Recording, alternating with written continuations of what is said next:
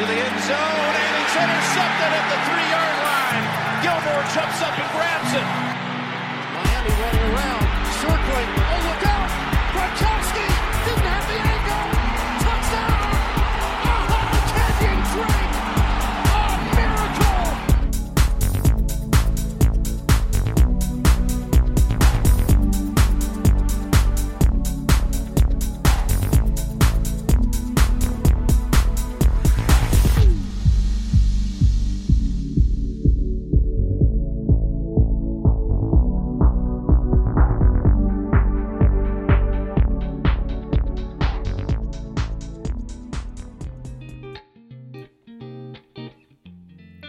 Avevo detto ci riaggiorniamo con una nuova puntata la prossima settimana e invece qua dobbiamo tornare ancora per la terza volta nel giro di pochissimi giorni e ovviamente noi quando abbiamo detto no days off non potevamo immaginare che eh, gli dei del football ci prendessero alla lettera, capisco insomma che sia divertente registrare red flag, capisco anche che eh, magari eh, si spera almeno piaccia agli ascoltatori eh, il prodotto, se no che l'ascoltano a fare, se non gli piace.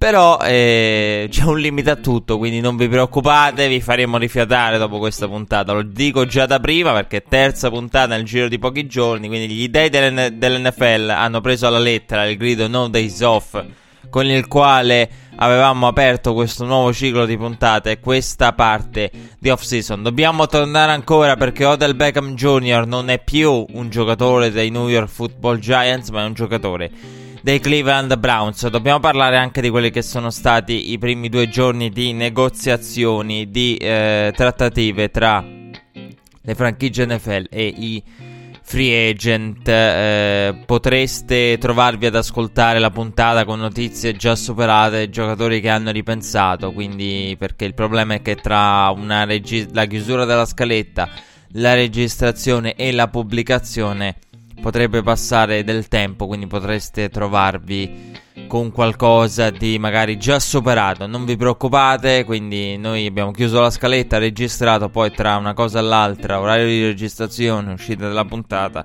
molte cose potrebbero cambiare, così come, eh, come abbiamo fatto anche lo scorso anno. Eh, non copriremo eh, notizie in diretta, quindi si stacca proprio tutto, altrimenti diventa veramente una confusione grande. Quindi non vi preoccupate, tutto quello che è cambiato eh, verrà aggiornato poi con, con, calma. L'importante era dare la priorità a Odell Beckham Jr. Partiamo con questa 35esima puntata. Partiamo da Antonio Brown. Antonio Brown che è volato a Oakland.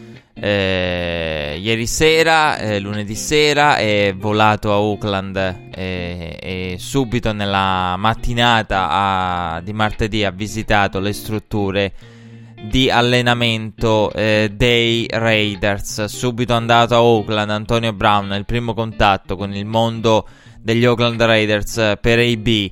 Eh, abbiamo citato i precedenti dei giocatori che hanno cambiato maglia dopo una stagione con 100 più ricezioni la scorsa puntata, però volevo dirvi che nessuno di loro ha confermato quanto fatto con un nuovo team, lo, lo abbiamo detto anche lo scorso anno ed è importante per capire come queste trattative siano rare e quanto eh, nella maggior parte dei casi o quasi totalità dei casi non abbiano poi dato al ricevitore uno scenario nel quale esprimersi al meglio, quindi di come in molti casi il giocatore eh, scambiato ci abbia anche rimesso. Sarà AB il primo? Eh, io personalmente la vedo dura, io credo che Antonio Brown possa arrivare a ridosso delle 100. Eh, personalmente credo che ci possa arrivare a ridosso delle 90 qualcosa. Eh, però se uno dovesse dirmi under over, io dico under, under le 100 ricezioni. Però se under è under di poco e siamo con il 9 come prima cifra, quindi siamo lì. E Antonio Brown che ehm, potrà anche costare, diciamo, tanto a livello di, di, di, di cap, di contratto, di richieste, di, tutto quanto, però il valore per il quale è stato scambiato un terzo e un quinto rende, eh, secondo me, tutto ciò un affare. E, una, una, cosa su cui non ci siamo fermati a riflettere è l'approccio di Gruden, perché l'approccio di Gruden è cambiato radicalmente nell'ultimo anno. E l'approccio di Gruden è cambiato e sono arrivate una serie di mosse non coerenti. Eh, probabilmente l'approccio di Gruden è cambiato, probabilmente è cambiato per i pochi risultati, probabilmente è cambiato per le tante critiche, probabilmente è cambiato perché non era più abituato a una stagione da perdente o, o ad avere una squadra eh, nella parte più bassa eh, dell'NFL, quindi anche un Gruden che arriva. Secondo me, magari pensa di essere più eh, protetto. Eh, non so cosa si aspettasse Gruden. Però, diciamo che la sensazione che Gruden possa essere eh, rimasto sorpreso dalle critiche c'è. C'è stata durante tutta la stagione questa sensazione, almeno per me. Eh, la domanda che mi faccio è, nel senso, cosa si aspettava Gruden? Eh, cosa si aspettava nel momento in cui firma un contratto da 10 milioni l'anno? Insomma, cosa si aspetta di, di, di vedere da parte della, del pubblico? Io lo dicevo, la firma del contratto, la cifra e la durata eh, decennale praticamente ci indicano che cosa, sostanzialmente? Che i Raiders puntano al Super Bowl. Quindi è chiaro che le aspettative sarebbero state enormi all'inizio e Grunden avrebbe dovuto optare per un processo di ricostruzione magari. Poi insomma l'ha optato, ha optato per un processo di, ricostruzione in modo differente rispetto a come uno se lo poteva immaginare, però per far capire, insomma, eh, cosa si aspettava Grunden? Che gli lasciassero scambiare tutti, perché poi anche quello, cioè togli volti che hanno segnato eh, gli ultimi anni dei Raiders, Amari Cooper, Khalil Mack. Quindi non, non, so, il fatto è sicuramente è cambiato il suo approccio, però la mia domanda è anche cosa si aspettava Gruden. Perché se si aspettava una cosa differente dalle critiche o meno critiche, non so in che mondo vive. Eh, mi stupirei anche, però credo che sia quello il, il punto. Ovvero di un Gruden che sottovaluta quello che una stagione negativa avrebbe portato. Sicuramente c'è tanta incoerenza nelle mosse dei Raiders eh, perché eh, si vuole eh, danneggiare il potenziale a lungo termine per migliorare il record da subito. E non è Antonio Brown il problema, perché su Antonio Brown io sono convinto che Antonio Brown sia un'ottima trattativa e che Antonio Brown fosse nel progetto Raiders l'eccezione. Cioè quando ti arriva un Antonio Brown, un terzo e un quinto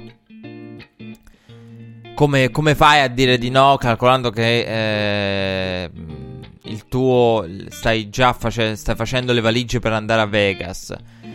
E quindi ecco, Antonio Brown è qualcosa non, a cui non puoi dire di no. Però Antonio Brown è un conto. Poi arriva, arrivano le firme, arriva Trent Brown, adesso ci arriviamo. Comunque, si è discusso molto negli ultimi giorni. Io l'avevo l'avevo messa questa cosa perché già ne ho parlato lo scorso anno e non volevo, non volevo in alcun modo tornarci. Però, quando si parla di ricevitori scambiati, e oggi ne abbiamo due, non possiamo che citare Keshawn Johnson, che lo scorso anno abbiamo citato, se vi ricorderete, per il prezzo pagato, due scelte del primo giro pagate per lui e ne parlammo lo scorso anno, se vi ricordate, in ambito di comparazione di prezzi, ma fa tutta la lista delle trattative più costose, abbiamo detto di come il mercato sia cambiato, di come sarebbe impossibile. Questa cosa va tenuta presente per OBJ, poi ci arriviamo. E... Quindi ecco, avevamo parlato di Christian Johnson. Christian Johnson che ai tempi raccontammo che fu scambiato ai Buccaneers, poi la cosa non andò bene, oggi dobbiamo, diciamo, andare ancora a spiegare nel dettaglio, no? Come una serie TV che man mano approfondisce vari dettagli di un personaggio o di una vicenda o di una storia, dobbiamo approfondire e raccontare anche l'altra parte. Oggi ci fa comodo, un anno esatto di distanza, riprendere Keishon Johnson non per la, per la trade, eccetera, ma perché. Eh, perché Keishon Johnson arrivò ai Buccaneers, arrivò ai Buccaneers di John Gruden, eh, dove non si ambientò eh, come testimonial l'iconica eh, discussione eh, con Gruden sulla sideline perché eh, ci fu un battibecco tra i due che basta cercare su YouTube e vi esce subito e fu spedito ai Cowboys al secondo dei, dei due anni con Gruden. Quindi lui arrivò poi arrivò Gruden e Gruden nel primo anno riuscirono a convivere perché conquistarono il Super Bowl credo nel primo dei due anni di Gruden fosse Keishon Johnson con Gruden e poi nel, nell'anno successivo eh, Kishon Johnson e Gruden ci fu la rottura totale, discussione sulla side che potete eh, rivedere e ritrovare ovunque. Ehm, con un Gruden che è un personaggio molto particolare, che Gruden dà tanto l'idea di essere un uomo della disciplina, ma in realtà ci sono tante testimonianze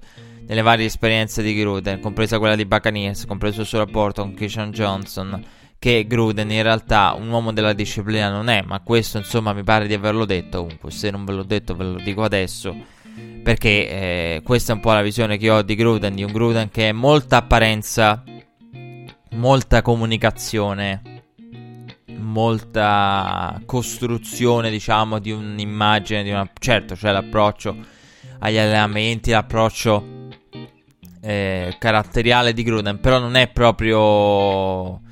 Eh, diciamo, ecco, si può trovare di, di, di, di, peggio in termini di disciplina, come durezza della, della disciplina. E visto che insomma in America hanno parlato di Kishon Johnson, è accostato ad Antonio Brown. Io credo che sia difficile la storia possa ripetersi con Antonio Brown, anzi trovo queste discussioni eccessive per AP. Eh, non tanto perché credo che i due saranno felici senza macchie e senza discussioni, ma perché credo che la storia è difficile che si possa ripetere con Antonio Brown perché se ci pensate più che altro non ne ha convenienza Antonio Brown, cioè sarebbe un suicidio per Antonio Brown perché eh, Antonio Brown se dovesse fare una cosa del genere eh, e trovarsi nuovo sul mercato, diciamo la Kishon Johnson, eh, praticamente una cosa del genere, cioè ciò azzererebbe qualunque tipo di mercato di interesse per Antonio Brown e calcolando la parte di carriera rimasta che ci parla di, di, di un calo, perché a meno che non sei Jerry Rice, eh, anche se insomma vedremo perché Antonio Brown in stretta cerchia, entra in una fas- fascia di carriera in cui tutti i ricevitori sono calati. Eh, dove il father time eh, prende tutti, però eh, ecco quello che voglio dire a proposito di Antonio Brown. Eh, io no, credo che a lui non convenga, sarebbe praticamente una pietra tombale sulla carriera fare una cosa del genere. Poi non ci sarebbe più mercato, non ci sarebbe più nulla per lui. Credo pochissimo interesse perché dopo che hai eh, avuto discussioni con eh, due franchigie diverse, sei stato spedito alla seconda volta. Già è tanto se ti prende qualcuno e se ti considera qualcuno. E calcolando come detto anche l'età e la parte di carriera nel quale diciamo in prospettiva Antonio Brown potrebbe trovarsi. Quindi è difficile che accada quanto accada quanto accaduto con, con eh, Big Ben gli Steelers anche con Carr. Però diciamo che con Carr mi aspetto qualche frustrazione visto che Carr non è Ben Rafflesberger e eh, quindi ecco c'è anche un salto dal punto di vista sì sicuramente si risolvono i problemi sicuramente eh, Carr può essere caratterialmente più adatto a evitare discussione, ma insomma questo lo dovremo vedere perché peggio di Ben Rafflesberger in termini di leadership nell'NFL. Voi direte perché giudico Carr? No, perché giudico Rafflesberger tra i peggiori leader della posizione, della storia e, e dell'attualità dell'NFL, quindi andando a esclusione è ovvio che peggio di Big Ben è difficile trovare ed anche fare proprio a livello pratico di scelte che ha fatto nelle discussioni, nelle dichiarazioni. Quindi eh, non è solo come ha fatto Ben Afflersburg, ma anche una serie di scelte comunicative non fatte da lui. E, ehm, quindi ecco, eh, con Kyle è difficile che accada proprio perché Antonio Brown secondo me arriva a Oakland dicendo e pensando bene, gli Steelers ok, qualcuno chiude un occhio, chiudono un occhio tutti, però un'altra volta, un'altra volta e, e, e non mi si fila veramente più nessuno. Antonio Brown che, dicevo prima di Carr, servirà sicuramente a trovare una risposta a lungo termine su Carr. Se cercavano una risposta su Carr, i Raiders la avranno con Antonio Brown, così come l'hanno cercata e la stanno trovando e vedremo a cosa poi porterà e a quanto porterà economicamente parlando la risposta i Dallas Cowboys con uh, Mari Cooper, lì una trade molto costosa, molto più costosa di questa eh, che in un certo senso si intreccia anche con i, Raiders, il cui senso per i Cowboys era anche e soprattutto dare un numero uno a Doug Prescott e valutarlo in questi l'anno scorso, diciamo con la metà di anno scorso e magari con la stagione completa di quest'anno. E quindi ecco, eh, cara a tutti gli effetti un numero uno di livello con cui si può cominciare a valutare. Certo, se eh, a proposito di, di, di, di numeri 1, di numeri 1, Antonio Brown che è stato pagato con un prezzo che eh, io dicevo, mi riesce difficile criticare la, la, trattativa Antonio Brown, proprio perché secondo me allora, è incoerente, riconosco che è incoerente con quello che è il percorso dei Raiders e con quella che secondo me sarebbe stata una strategia dei Raiders ideale, perché i Raiders non sono al punto da eh, innestare un Antonio Brown per completare eh, però eh, il prezzo era veramente basso, cioè eh, Martavius Bryant fu scambiato per un terzo, questo lo sapete. Io vi aggiungo anche un'altra cosa che, che è curiosa, se l'avete rimossa ve la ricordo io perché sto qui anche a ricordarvi queste cose oscene. Eh, cioè, no oscene, però ci fanno capire l'assurdità di alcune trattative. McCarron fu scambiato per un quinto. Quindi, Antonio Brown, i Raiders hanno pagato per i B quanto pagato per Martavius Bryant e, Mc- e McCarron, sommati. Cioè, quindi le, le, le, l'equivalente, l'equivalente, cioè se immaginate una squadra con Martavius Bryant e DJ McCarron che li scambia per un terzo e un quinto.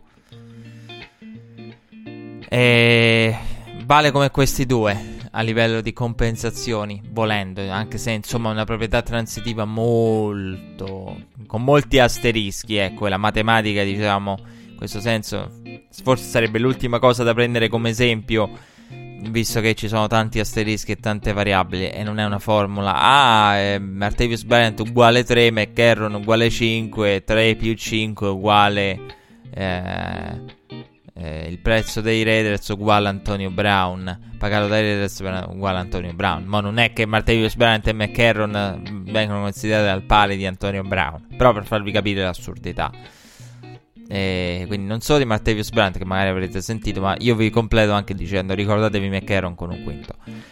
Quindi, eh, però, rimanendo in tema di prezzi, eh, i 21 milioni di, di, di, dead money, voglio affrontare questa cosa perché dobbiamo parlare, dobbiamo parlare di, di, quello che è il lato stile. Sì, vi ho detto, per i, per i Raiders io non credo, credo che sia una trade. Eh, eh, fuori, diciamo, incoerente rispetto alla linea, però totalmente giustificata dallo spostamento Vegas dal prezzo. Perché un Antonio Brown al prezzo di McCarron e Martavius Bryant, perdonatemi, ma io, io lo, lo, prenderei subito. E con tanti vantaggi. Vi, vi, ho detto, sì, un peso nel cap, eh sì, ma poi il peso ci sono i 21 milioni di, di, di dead money degli Steelers che contribuiscono a ridurre il, il peso di Antonio Brown a 16 e qualcosa.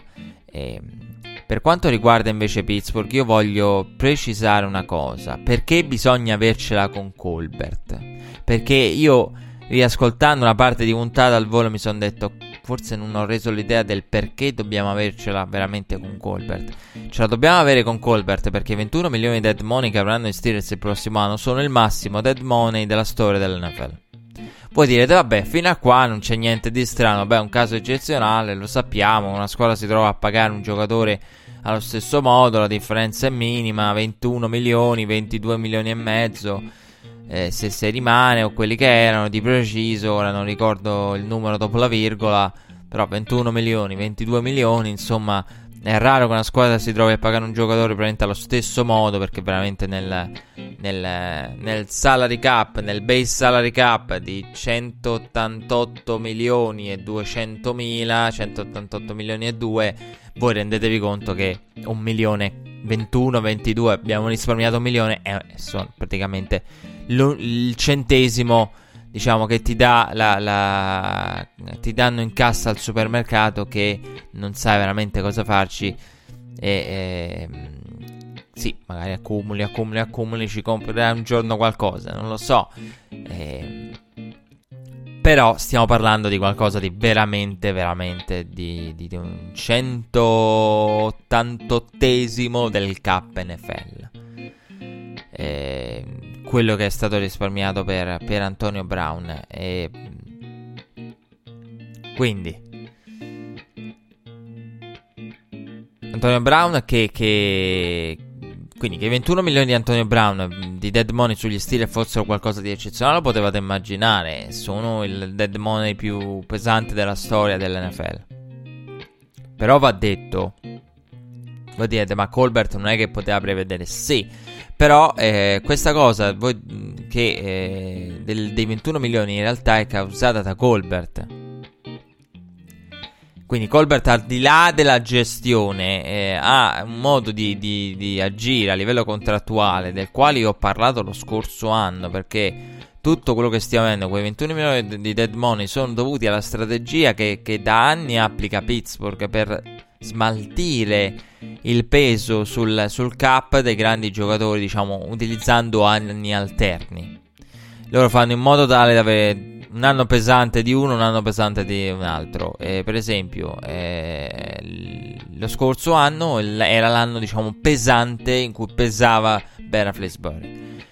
E quindi accadde eh, per Big Ben. Mm, il 2019 sarebbe stato l'anno in cui scaricare il peso eh, di, di Mr. Big Chest. E ecco spiegato il perché Colbert sia criticabile. Magari non, prov- non, poteva prevedere lo sviluppo, lo poteva contenere con una gestione diversa, ma poteva gestire meglio il K prima. Quello che fa Colbert è crea de, de, de, diciamo, delle bolle a livello interne al cap che possono possono scoppiare, ecco, quindi eh, quello che fa Colbert è uno spostamento all'interno del peso, che è una, è una cosa sì che fanno anche da altre parti, ma non in questo modo, cioè Pittsburgh ha questa Pittsburgh ha usato questa strategia eh, negli ultimi anni costantemente. Ecco, ora perché voi ne avete magari sentito parlare, i più attenti la ricorderanno lo scorso anno quando parlavamo delle, delle varie ristrutturazioni eh, di alcuni contratti, eh, di come Pittsburgh magari spostava di qua e di là eh, per distribuire. E questa è una pratica che Pittsburgh ama fare, ama fare con diciamo anche spostamenti estremi che creano diciamo una sorta di, di, di bolle. Quindi Colbert che aveva dichiarato che Tomlin avrebbe potuto risolvere le discordie tra, tra Big Ben e Antonio Brown al combine. E volendo criticabile anche per quello, eh, per l'approccio, insomma, anche se lì dichiara una cosa che sa che non è possibile, una cosa che insomma poi non è successa, come la trade eh, ci ha detto comunque a proposito di, di bene del futuro degli Steelers Juju Smith è, parla- è, tornato è intervenuto sull'argomento anche lui postando una foto in cui riceve un touchdown nella end zone dei Raiders con tanto di di toe drag swag. E, ehm, nella parte posteriore della end zone un touchdown che fu annullato eh, contro i, i Raiders e poi insomma è dato credo dopo il replay eh, quindi Juju eh, che riceve nel, vicino al pilone la parte posteriore della endzone con Antonio Brown che sta a guardare eh, il tutto in casa dei Raiders con il, la didascalia chiara inequivocabile. I'm ready è pronto Juju Smith per diventare il numero uno. Poi, se lo è pronto veramente, eh, questo è un argomento che avremo modo magari di affrontare un altro giorno in futuro. Io non so se Juju è pronto, perlomeno se ha veramente presente cosa lo aspetta e l'attenzione che, che lo aspetta.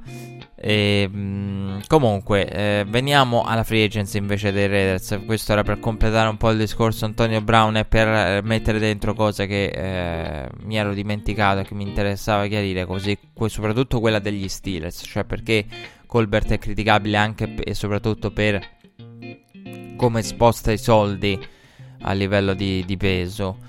E, um, I Raiders hanno firmato Trent Brown e questo ve l'ho detto, 66 eh, milioni, 4 anni di contatto, contratto, 36 garantiti nei primi due anni e 16 milioni e mezzo di media che fanno di lui il tackle più pagato al momento della firma. Eh, in difesa invece i Raiders si sono assicurati l'ex Rams, la Marcus Joyner per 42 milioni eh, 4 anni. Eh, non sono un amante di, della mossa Trent Brown, eh, di queste mosse, e soprattutto quella Trent Brown, perché Trent Brown, eh, piccola curiosità, è il giocatore più pesante dell'NFL, quindi si porta a casa un sacco di dollari bello pesante, eh, il più pesante della storia per la posizione, quindi eh, non solo è pesante lui, ma è pesante anche il sacco di, di, di soldi che si, che si porta a casa la mossa Raiders è una mossa curiosa perché Oakland ha investito molto sulla linea via draft e l'ho detto, non mi piace il momento in cui arriva una firma di Trent Brown perché per me Antonio Brown doveva essere l'eccezione,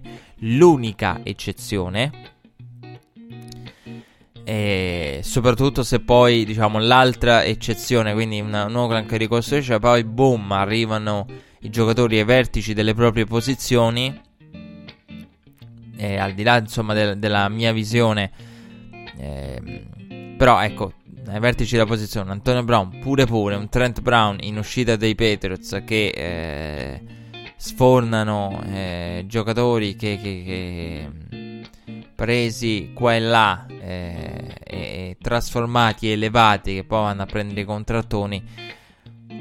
Diciamo che è una mossa che quella di Trent Brown che non ha senso, soprattutto per quel, anche e soprattutto per quello che è stato l'investimento eh, sulla linea fatto via draft perché eh, pagare un tackle dei Patriots, a parte eh, diciamo indipendentemente da quello che farà o meno, non mi piace l'idea del ricorso e poi boom va a pagare un uomo di linea a livello storico dopo dopo tutto la ricostruzione. Poi eh, sì, diciamo Indipendentemente da, da, poi se vogliamo andare nello specifico, sì, il precedente Nate Solder sicuramente non, non, non, incoraggia, quindi il fatto non solo un uomo di linea, ma un uomo di linea che, che esce da, dai Patriots, un tackle dei New England Patriots.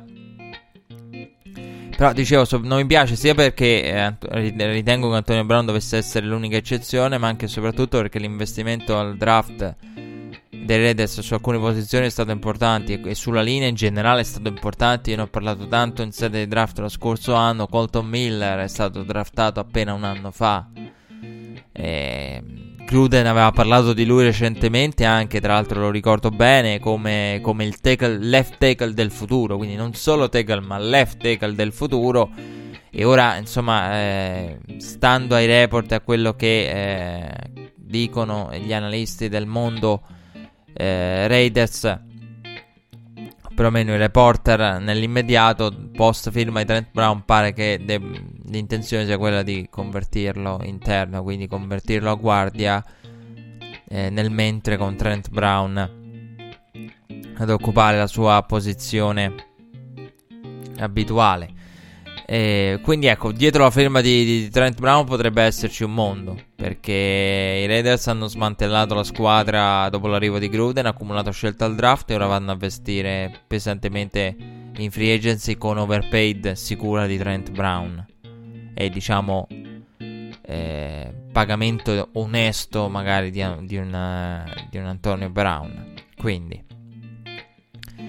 L'ho detto, eh, condivido AB, capisco le ragioni, eh, capisco tutto, però Antonio Brown per me deve essere l'eccezione. Non condivido tanto la, la firma di, di Trent Brown. Comunque, eh, tuffiamoci sul resto della free agency. Questa era solamente l'introduzione di questa lunghissima puntata, perché non vi preoccupate questa puntata sarà lunghissima. Ehm, altre notizie varie. Eh, il, il 13 eh, c'è eh, il, eh, di Pro Day imminenti eh, Oklahoma il 13, Clemson il 14, Michigan il 15, poi ne parleremo del, del 13 tranqui- con tranquillità. Eh, quindi ecco, escludiamo i primi due giorni, lunedì e il martedì della negoziazione, così come per poi avere una puntata successiva veramente eh, con più calma per aggiustare quello che ci siamo persi e parlare del, dell'imminente Pro Day con Kyler Murray e Oklahoma il 13. È uscita la notizia che Broncos, la comunicazione che Broncos e Falcons giocheranno l'Hall of Fame Game 2019, giovedì 1 agosto. Mi ricordo il 3 agosto, la cerimonia di introduzione dell'Hall of Fame, di tutti gli Hall of Famer che abbiamo citati. Abbiamo citato eh, settimane fa eh, perché Broncos e Falcons beh, eh, festeggiano le due squadre Chen Bailey, Pat Bowlen, Tony Gonzalez il tutto mentre eh, attendiamo insomma un football giocato che è molto lontano il primo agosto siamo arrivati nel frattempo a proposito di football giocato e mi viene da ridere questa puntata a, ricor- a, a, pensarci anche solo a pensarci si è arrivati a metà stagione della EF con Orlando che è ancora in battuta con un record di 5-0 poi insomma nel resto c'è un po' di equilibrio con qualche squadra che ha deluso rispetto alle premesse perché magari i propri coach eh, se, se aspettavano diversamente, anche se premesse. Una partita era la pre-season, poi con cambi di quarterback e tanti stravolgimenti di settimana in settimana. E mi fa ridere pensare all'EF. Abbiamo aperto, ho pensato in preparazione di questo nuovo ciclo di puntata di questa off-season alla EF. Chissà se riusciremo, se, se ci sarà spazio, se crescerà la introdurremo. Beh, visto quello che, vista la lista di trattative di cifre che spero di aver, di aver incluso tutto. Spero di non confondermi qua con tutti appunti strani. Eh, che potrebbero essere scambiati per chissà cosa, i pizzini di Red Flag per avere più trattative possibile, qualche parola o qualche ab- parola abbreviata che magari può aprire un discorso da ricordare. Eh, mi, mi, mi, fa sorridere pensare la EF se troverà spazio, credo che non lo troverà veramente mai per come... Per quella, beh, sicuramente adesso non lo trova proprio, però fa sorridere di come ho detto, vabbè, vediamo, dai, per quella che potrebbe essere la free agency, la EF, no, per carità. Gli dei dell'NFL mi hanno ascoltato anche, anche, in questo, oltre che nel No Days Off. Comunque, a parte tutto, a parte football giocato, c'è chi è lontano dal football giocato ma ha ricevuto una bella comunicazione. Ryan Shazier, 2019, rimarrà in roster e verrà collocato nella, fis- nella lista dei ehm, PUP, dei Physically Unable to Perform. Ciò significa che, eh, parla- ne ho parlato anche altre volte della Physically Unable to Perform, il giocatore continuerà a usufruire di tutti i benefici dello stipendio dell'assicurazione medica, quindi gli Steelers si stanno prendendo cura di lui, Ryan Shazier, eh, che ancora non, non ha deciso cosa fare del suo futuro, anche se io se fossi suo amico gli direi, eh, visto che ha lavorato Shazier con gli Steelers, l'abbiamo visto ai Pro Day lo scorso anno, eh, entra nella franchigia e lascia stare perché eh, per quanto l'amore per il football sia grande, insomma, l'infortunio di Shazier eh, di cui abbiamo parlato tanto lo scorso anno è un infortunio che diciamo una wake up call, come direbbero gli americani, una di quelle situazioni che, che ti, ti, ti, ti risveglia, che, eh, che un po' la sveglia che suona, che ti ricorda quanto sia pericoloso questo sport e ce lo ricorda anche a noi spettatori, a noi che ne parliamo. Eh, noi che lo seguiamo, eh, di quanto veramente sia retorica il fatto del c'è sempre la propria salute in gioco e tutto quanto, beh c'è sempre la propria salute in gioco e tutto quanto, però nel caso di Ryan Shazier, ecco, ti ricorda che i rischi che ci sono. Comunque, partiamo dal day one. Il day one di lunedì, giorno delle negoziazioni, primo giorno di negoziazioni. Free agency che si avvicinava con la seguente top 5 in termini di cap space: Colts 101,3, Jets 82,2, Bills 75,3, Texans 73,3, Browns 68 e 7. I Colts eh, lo scorso anno erano la squadra, eh, seconda squadra con eh, in, in, termini di cap space hanno speso poco o niente. Se ricorderete, quindi attenzione ai Colts perché sembrano aver capito tante cose della free agency. Perché tanti giocatori di fascia media, Ibron, che, che uno gli ride in faccia, magari molti gli ridevano in faccia, i Colts Risultato, secondo molte analisi, ranking, eh, valutazioni, quindi grades, i grade, i voti, eh, post stagione, quindi un anno dopo i free agent, come, sta, come è valutabile la free agency, i Colts sono state la migliore. Quindi eh, c'era l'idea che potessero mantenere questo approccio e così a tutti gli effetti è stato pronti via, negoziazioni aperte, Nick Foles con i Jaguars 88 milioni 4 anni di contratto, può arrivare a 102 con gli incentivi e sul contratto ci saranno una cinquantina di milioni garantiti, per Foles sono 22 di media annua e mm, diciamo poco calcolando il mercato dei quarterback, tanto calcolando, anzi tantissimo calcolando che stando alle voci aveva una sola pretendente. E, ehm, quindi eh, Borals verrà tagliato eh, come ci si aspettava. I Jaguars avevano già fatto capire di non, anzi, hanno già praticamente indirettamente dichiarato di, vo- di, avere, di volere un solo quarterback di eh, tagliare, quindi che non avrebbero avuto Borals o un altro. E 22 milioni, eh, io mi aspettavo addirittura 25. E io ormai perché eh, mol, mol, magari molti rimangono sorpresi. Io voglio spiegare questa cosa perché molti rimangono sorpresi dalle mie previsioni. Cioè, da, da, che nella maggior parte dei, dei, ecco, dei, dei, casi sicuramente hanno un esito migliore di quella per Falls. Eh, non in termini di destinazione, eh, in termini di valore. Perché? Perché la free agency bisogna sempre, eh, sempre pensare male, sempre azzardare all'eccesso. Ma, ma il giocatore crede di poter arrivare a. Eh, oppure alcuni credono che possa addirittura arrivare a. Ebbene, quello è il valore medio con cui andrà via in free agency. Poi diciamo che il problema è cambiato dal semplice fatto che il mercato per Falls non c'era. Che se ci fosse stato mercato per Falls, qualcuno che arrivava a fare una follia quasi alla Cousins magari l'avrebbero trovato. Se vi ricordate bene, quando vi ho parlato di, di aspettative personali per Falls, vi dissi io mm, lo pagherei 20, massimo potrei arrivare a 22 personalmente. Ironia della sorte, 22 è il valore medio dei Jaguars. Quindi cosa farei al loro posto? Prendere o lasciare? Io non lo so, io probabilmente avrei lasciato, però ecco, non sono la persona più indicata per parlarvi di Nick Foles perché tendenzialmente eh, mh, ho una considerazione di Falls, ma eh, non, non, so adesso dove si colloca quella che è la mia idea di Falls, credo nella media.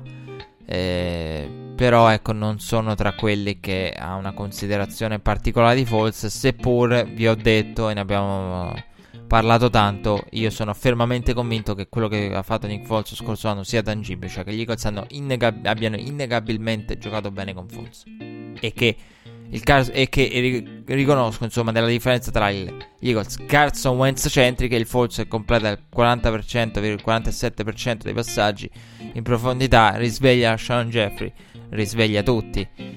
Eh, quindi di come non fosse solo ah, la difesa si è svegliata e quindi ne giova Falls rispetto a Wentz, ma è Falls distribuisce meglio il pallone, gli Eagles con Falls giocano bene. E, ehm, quindi questa trattativa, insomma, ce l'aspettavamo. Questo è quello che fanno i Jaguars. Io non sono molto amante di questa cosa. Secondo me, ecco, Jacksonville è in una situazione particolare perché la division si è rafforzata con Colts e Texans rispetto a... al passato e mm, al... un anno fa. Però, la mia idea di Jacksonville è che non vorrei che Jacksonville stesse eh, forzando troppo per l'immediato quando magari nell'immediato si è messa in una situazione in cui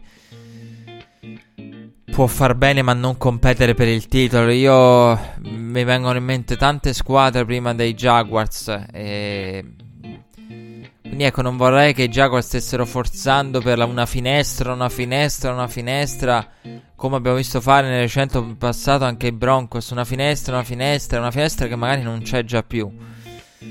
Eh, perché l'anno buono, magari l'anno in cui far male veramente agli altri è passato. E comunque, Parlavamo di Eagles e di Falls. Deshaun Jackson è stato scambiato agli Eagles assieme a un settimo giro del prossimo anno, del 2020, e in cambio di un sesto eh, di quest'anno. Gli Eagles eh, ristruttureranno il suo contratto, va a 10 milioni di stipendio, di cui 9 garantiti, per cui eh, per solo un anno Philadelphia manterrà il valore di 9 milioni e lo stan- passerà insomma dai 10 ai 9. Ehm per mm, estenderlo al valore di 3 anni a quanto pare. Cosa significherà tutto ciò per Nelson Aguilar? Bella domanda. Nelson Aguilar che ricordo essere arrivato alla 50 year option. E Nelson Aguilar che ha un investimento di draft importante, 50 year option, potete dedurlo da voi se ve lo siete dimenticati, scelto il primo giro. Cosa ne sarà di lui? Qualcuno parlava addirittura anche di taglio, ma io non... Eh No, no, no, no, ecco, è una scelta difficile. Sicuramente è stato sovradraftato Nelson Aguilar, però fossi Philadelphia, ecco, cercherei di avere una visione di insieme. E, il taglio è un po' una sit- soluzione estrema, però capisco anche la, situ- la situazione degli Eagles. Eagles che hanno rifirmato anche Jason Peters, pedina fondamentale per la linea di Philadelphia. Eh, un anno di contratto dal valore massimo di 10 milioni, 5-5 eh, garantiti. Eh, difensivamente parlando, eh, sempre rimanendo in casa Eagles, Malik Jackson ha fermato con Philadelphia 30 milioni di anni di contratto. È un contratto, diciamo, quello di eh, Malik Jackson che eh, può starci, non è esageratamente elevato. E Landon Collins ha firmato. Beh, diciamo che quando la free agency gli affari veri li, li, fa con i tagliati, con quelli scartati. Anche se poi magari tra gli scartati vai a beccare qualcuno che. Sì, qualcuno potrebbe dirmi, però ci sta anche il ragionamento opposto, secondo cui ti devi fare due domande se quello è stato tagliato o non ha avuto i soldi o il tag o chissà cosa dalla squadra che lo conosce meglio delle altre. E quindi Dicevo, Malik Jackson, 30 milioni di anni. Eh, Landon Collins invece ha firmato con i Redskins, rimanendo in eh, ambiente NFC East. Landon Collins ha firmato con i Redskins 84 milioni in 6 anni di contratto, 45 milioni garantiti tutti nei primi 3 anni di contratto. Eh, rimane nella, nella, NFC East, evidentemente Washington ne ha visto il valore giocandoci contro e chissà se il giocatore ha voglia di rivincita nei confronti dei Giants è stato il contratto più scioccante della prima giornata e in assoluto credo di, di, di questa free agency perché sapevamo insomma che avrebbe potuto eh, aiutare gli altri safety e sicuramente non intaccare il loro mercato. Io, io, io, la mia previsione è stata completamente sbagliata e e mi ha sorpreso perché eh, di questa free agency ho capito, diciamo, tante altre cose, non questa. E io ero convinto che vado al challenge perché abbiamo totalmente toppato. Mi, mi autorichiamo al challenge. Perché abbiamo totalmente toppato. To- toppato totalmente. Io ero convinto che. Io avevo detto, vi avevo detto, cioè, nel senso, in realtà Collins vi avevo detto quello che pensavo, che ci, mi aspettavo c'è un mercato di safety in cui si diciamo strattonano, tirano la maglia come due giocatori che, di calcio che vogliono arrivare per primi sul pallone a tutti i costi e, ehm, che si strattonano la maglia tra di loro, poi magari qualcuno una follia per, Elto, per uh, i grandi safety Air Thomas e Thomas Collins sicuramente soprattutto Collins, magari la super follia, la grande follia arriva. Però in realtà è stato tutto il mercato dei safety. A ah, rilancio. Poi ci arriviamo con Tyron Matthew. Quindi pagati tanto tutti. E Ecco, non mi, as- mi, aspettavo una follia per Collins per, vi avevo lasciato dicendo mi aspetto qualche follia per Collins, qualche follia per Thomas, però non un mercato completamente rialzo. Invece no, si sono rialzati e aiutati a vicenda tutti quanti, intaccandosi tutti tra loro positivamente, ecco. Quindi la mia previsione in questo senso è completamente sbagliata. La cosa curiosa mi incuriosisce perché sono le cose che mi affascinano. Io amo questa parte di, eh, an- di anno dell'NFL perché mi affascina così tanto. Perché si trovano valutazioni diametralmente opposte. Cioè, io sono affascinato da Landon Collins. Landon Collins è uno eh, di, quelle, di, quelle, firme con eh, il suo contratto e con eh, Landon Collins e gli 84 milioni in 6 anni, 45 garantiti, tutti nei primi tre. Eh, è, una quelle, è uno di quei contratti con, con il annesso mancato tag da parte dei Giants che secondo me portano a un estremo. Qualcuno vincerà e nettamente, qualcuno perderà e nettamente. Perché mi affascina questa parte di stagione, vi dicevo. Perché mi affascina così tanto? Perché si vedono valutazioni opposte. È curioso, più che curioso, che il giocatore, i Giants non l'abbiano taggato a 11 milioni.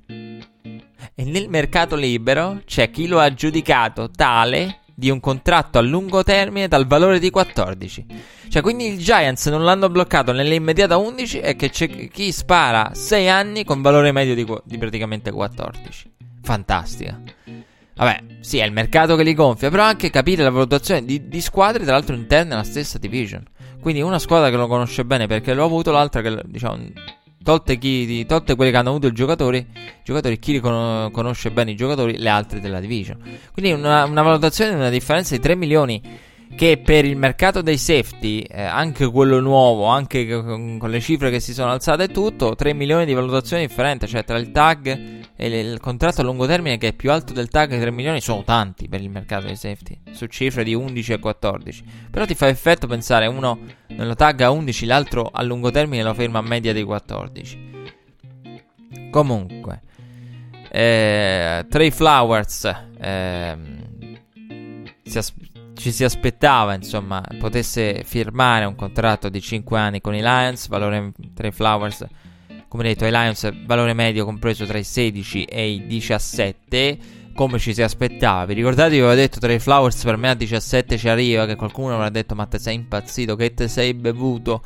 Vuoi regalare soldi a tutti qua?". Io perché quello che vi dicevo prima, sentite, potrebbe arrivare fino a secondo gli agenti, le franchigie, front office, executive, ci arriva quando potrebbe arrivare a, come Cousins lo scorso anno, potrebbe arrivare a, ci arriva, potrebbe arrivare al totalmente garantito, ci è arrivato, ci arriva, ci arriva, non vi preoccupate. Potrebbe arrivare all'84, ci è arrivato.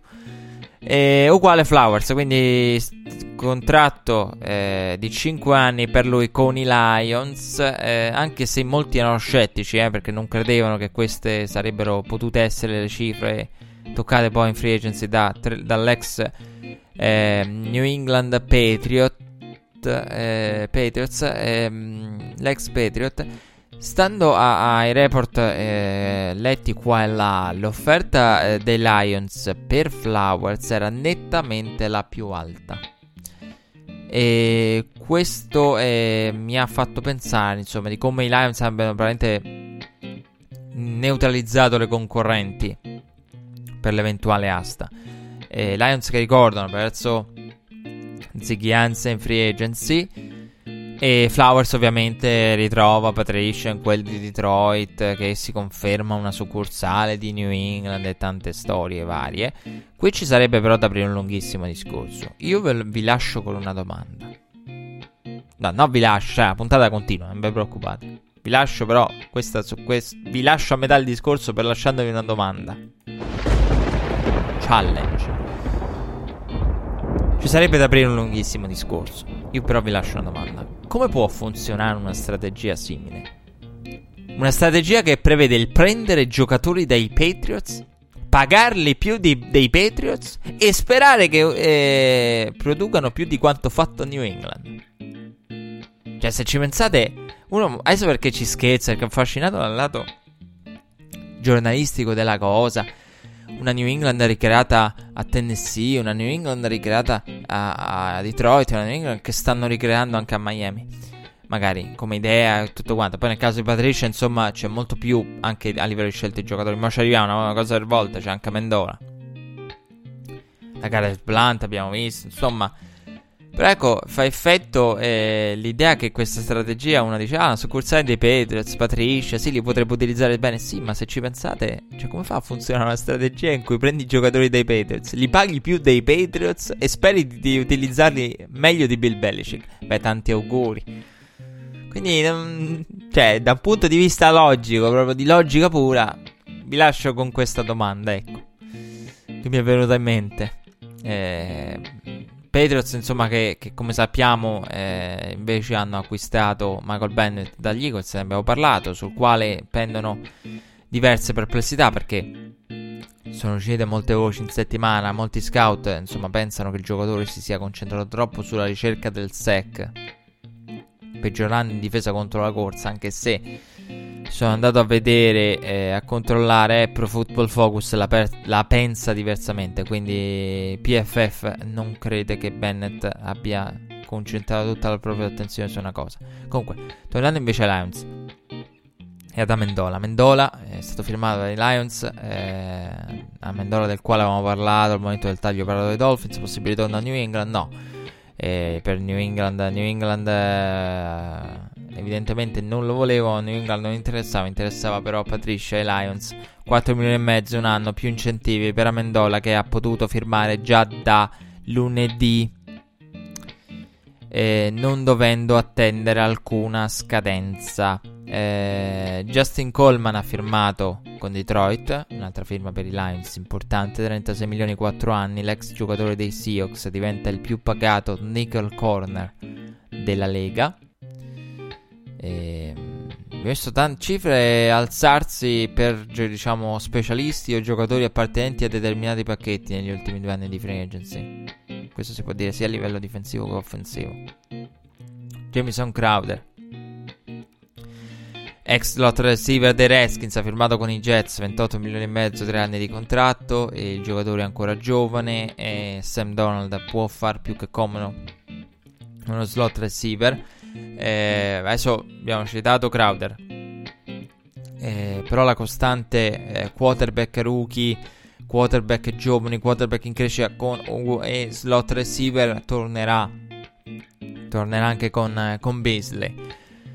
Eh, comunque 28 milioni e mezzo, 3 anni eh, per Crowder ai Jets. I Rams tengono invece Dante Fowler. Devo dire che questa cosa mi ha sorpreso perché si diceva, si diceva, però io non ci credevo più a un certo punto.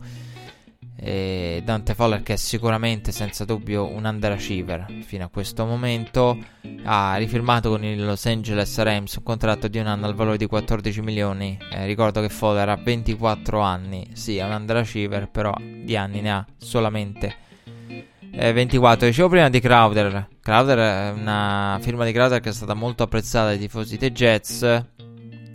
Eh, io non è che impazzisco tanto per eh, alcune scelte insomma fatte in termini di slot receiver, di costo eccetera, però capisco anche che uno ormai si deve adattare anche a determinate cose come lo slot receiver sia importante. Eh, eh, quindi ecco, se vedete alcune... Questa è stata anche la stagione in cui i Rams sono calati nel momento in cui è mancato Cooper Cup. Quindi c'è anche una NFL che capisce di come alcuni ricevitori che giocano in un certo modo, e boh, lasciate stare Crowder, possano essere importanti eh, per la propria squadra e possono cambiare tanto quando c'è un quarterback che non è ancora un veterano. Dicevo, è molto apprezzata firma di Crowder da tifosi di Jets. Crowder da sano mi si è referto 789 yard, è un numero che lo scorso anno avrebbe guidato i Jets. Ehm, con eh, dicevo i Rams eh, Dante Fowler eh, 24 anni, un underachiever senza ombra di dubbio.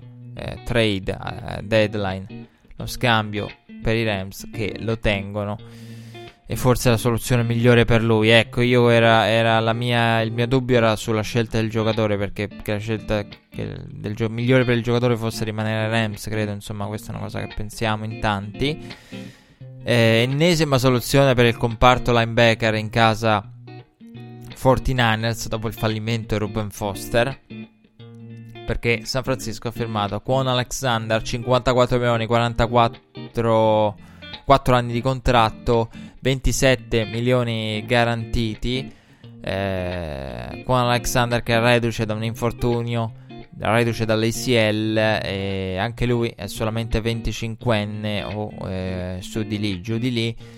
Eh, e appena due anni fa l'abbiamo visto e raccontato eh, in ambito Pro Bowl. Terrell Sachs, eh, The Cecil dopo 16 anni, 7 apparizioni al Pro Bowl con la maglia dei Ravens, con i quali ha vinto anche il Super Bowl nel 2013.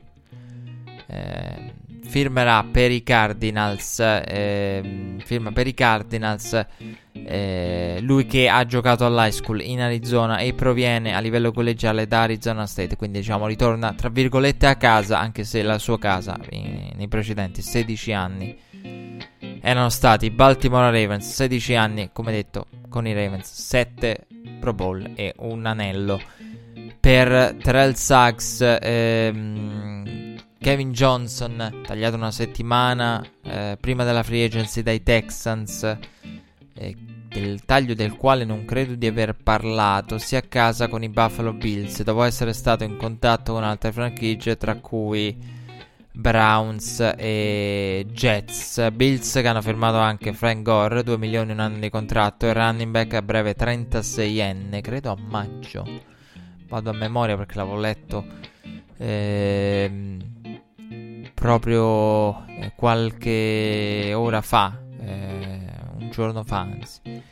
Eh, si aggiungerà al backfield di Buffalo con Ivory e McCoy, um, proprio la gioventù. Gore che, eh, Frank Gore che stando ai vari rumors eh, pensava un, un, ritorno ai 49ers. Ricordo che l'agente Frank Gore è Drew Rosenhaus. Adesso più che mai voi direte, ah, vi risulterà familiare, essendo lo stesso agente di Antonio Brown, eh, che gli ha sicuramente consigliato di prendersi i soldi alla sua età e di accasarsi il prima possibile. Insomma, non... cosa che sorprende, perché alla fine sorprende che Frank Gore sono due anni che si accasa Pronti via. Aprono le porte. Frank Gore è già accasato. Si aprono le porte della free agency. Frank Gore subito si accasa. Ha eh, 36 anni eh, qualche me- tra qualche mese. Quindi c'era l'idea del, del, del, dell'affascinante ritorno. No? Sean Jackson è tornato agli Eagles. Un'altra cosa affascinante. Un altro ritorno affascinante sarebbe stato Frank Gore ai eh, 49ers, dopo essere tornato a Miami, lui che proveniva eh, da lì a livello collegiale, il ritorno ai 49ers e quindi c'era un po' un ciclo finale di carriera, no? Con a volte tornano. E, però è anche comprensibile che indipendentemente da, eh, dall'interesse di Gore nei confronti dei 49ers, poi eh, insomma eh, c'è da valutare anche l'età e da valutare le offerte. Se il primo giorno ti offrono un contratto a 36 anni, 2 milioni un anno, va benissimo. I Titans hanno rifirmato eh, Kenny Vaccaro. Kenny Vaccaro lo scorso anno è rimasto in eterno. Per quante volte vi ho detto nella top 10 dei free agents ci sarebbero Tizio, Caio, Eric Reed, Vaccaro. C'era ancora safety all'infinito lo scorso anno. Kenny Vaccaro che aveva firmato eh, un, eh, tra l'altro per parecchio tempo era rimasto. E, aveva firmato poi con Tennessee un contratto dopo, dopo aveva firmato la, l'annuale di prova, no? Questa volta il contratto con Tennessee a lungo termine, quindi Titans lo conferma dopo l'anno di prova, 26 milioni, 4 anni per Kenny Vaccaro. Eh, Tyron Matthew va a Kansas City con una firma dal valore di 42 milioni, 3 anni di contratto, di cui 14 garantiti alla faccia di chi, tra cui anche... No, io no, io lo ero, lo ero all'inizio in realtà. Eh, di, di, di, chi come noi di Red Flag, perlomeno all'inizio, credeva che, che, che i safety... Eh, credeva che, vabbè, Tyron Matthew volendo sarebbe tornato ai Texans, ma soprattutto che i safety non avrebbero avuto mercato. Cioè, 42 milioni di anni di contratto alla faccia di Tyron Matthew forse è quello che potrebbe costare di meno perché si scanneranno per Air Thomas e Landon Collins. Beh 42 milioni di tre anni 14 garantiti. E, ehm, veramente la faccia di Ghirodave Texans è la faccia di noi eh, che immaginavamo un mercato dei safety molto più contenuto. E invece il contratto di Honey Badger ci, ci conferma che ci che si sono aiutati e come, ecco, i safety. Eh, perché cosa è successo sostanzialmente? Dopo il contratto di Collins, le altre si sono fiondate sui safety rimasti. I Chiefs, i Chiefs sono entrati proprio a gamba tesa su Tyron Matthew, costringendo i Texans ad affrontare un'asta che li ha visti perdenti, diciamo, uscire con le ossa rotte per ovvi motivi e forse io aggiungo anche intelligentemente eh, I Texans che poi hanno ripiegato su Gibson, tagliato dai Jaguars, se vi ricordate ve l'avevo detto, e Bradley Robby in uscita da, dai Broncos. Quindi Gibson a livello di safety e più l'aggiunta nella posizione di cornerback, eh, nel comparto cornerback di Bradley Robby. E, tra gli altri, quindi ecco, questo per capire... Eh, come i Texans si siano trovati in quest'asta. Eh, parlavamo prima parlavamo dei, dei, dei, Broncos, abbiamo accennato ai Broncos e dei DBs. Tra le altre mosse, Denver ha fermato anche eh, Karim Jackson. Eh, e eh, oltre a Karim Jackson ha firmato invece a livello offensivo eh, Jamon James come offensive tackle. Carlos Hyde ha firmato anche con i Chiefs. Dicevamo i Chiefs hanno i Badger. Carlos Hyde a me non piacciono per niente queste due firme, però ammetto che Carlos il contratto è di un anno al valore di 2 milioni e 8. Quando vedete questi contratti vi, vi svelo un segreto.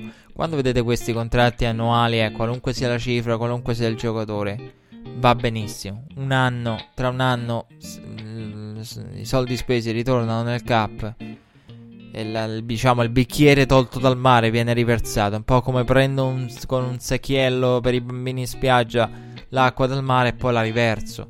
Quindi ritorna tutto lì. È un anno e. Anche perché i Chiefs hanno bisogno di, di, di, di riarricchire un reparto alfano di Karim Hunt, Adam Humphries, eh, ex wide receiver dei Buccaneers, eh, orfani non solo di lui ma anche di Deshaun Jackson, questo l'abbiamo detto e raccontato, firma con i Texans, 36 milioni, 4 anni, tanto mercato nel primo giorno come detto per gli slot receiver anche se nessuno si è diciamo nemmeno lontanamente avvicinato alle cifre di Jervis Landry, eh, però vi dicevo, eh, Crowder, Humphries, andate a vedere, ehm, ci sono quarterback rookie o comunque quarterback che sono al secondo, terzo anno della, della propria carriera.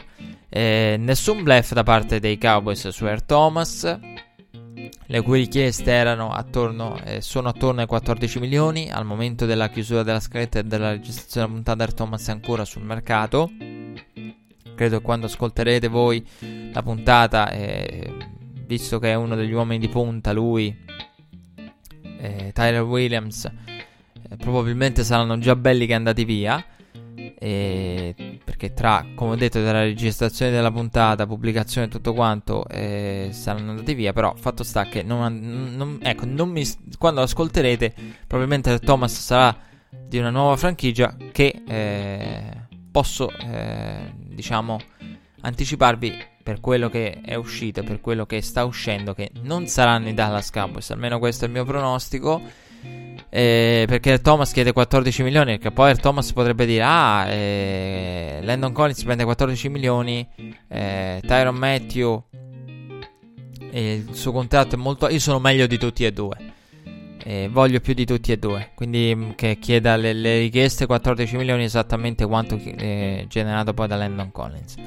Dallas eh, sembra intenzionata a pagare il proprio safety da firmare in questa free agency eh, qualora dovessero farlo massimo 9-10 milioni. Quindi voi capite 14 milioni richiesta di Air Thomas 9-10 poi Air Thomas probabilmente dal Texan da, da stato del Texas eh, da sempre vuole giocare nei Cowboys il suo sogno nei Cowboys la stella dei Cowboys eh, Jason Garrett abbiamo parlato tutto l'anno scorso di Air Thomas ai Cowboys e di mille motivi eh, Come mi ha detto a Jason Garrett nello spogliatoio. Però, eh, per quanto possa amare Dallas, per quello che è stato il suo percorso col dito medio fatto ai Seahawks, magari vuole un contratto e la possibilità del suo ultimo contratto in carriera. Quindi uno potrebbe dire sì, lo sconto ai Cowboys perché, vuole, perché è del Texas e vuole giocare con i Dallas Cowboys. Sì, ma guardiamo anche la realtà. Sconto o non sconto? Se chiede 14 milioni Dallas ne vuole spendere 9-10, beh, voi capite perché adesso vi ho detto. Quando ascolterete la puntata, Ariel Thomas sarà da un'altra parte, chissà dove, ma a meno che non hanno eh, colmato una forbice e un gap di 5 milioni tra richiesta della squadra e volontà di offerta da parte della franchigia, credo che sia duro sia quello di Dallas Cowboys. Eh, sabato scorso, a proposito di Cowboys, è stato ristrutturato il contratto di Sean Lee. Sean Lee che avrà 3,5 milioni per un anno.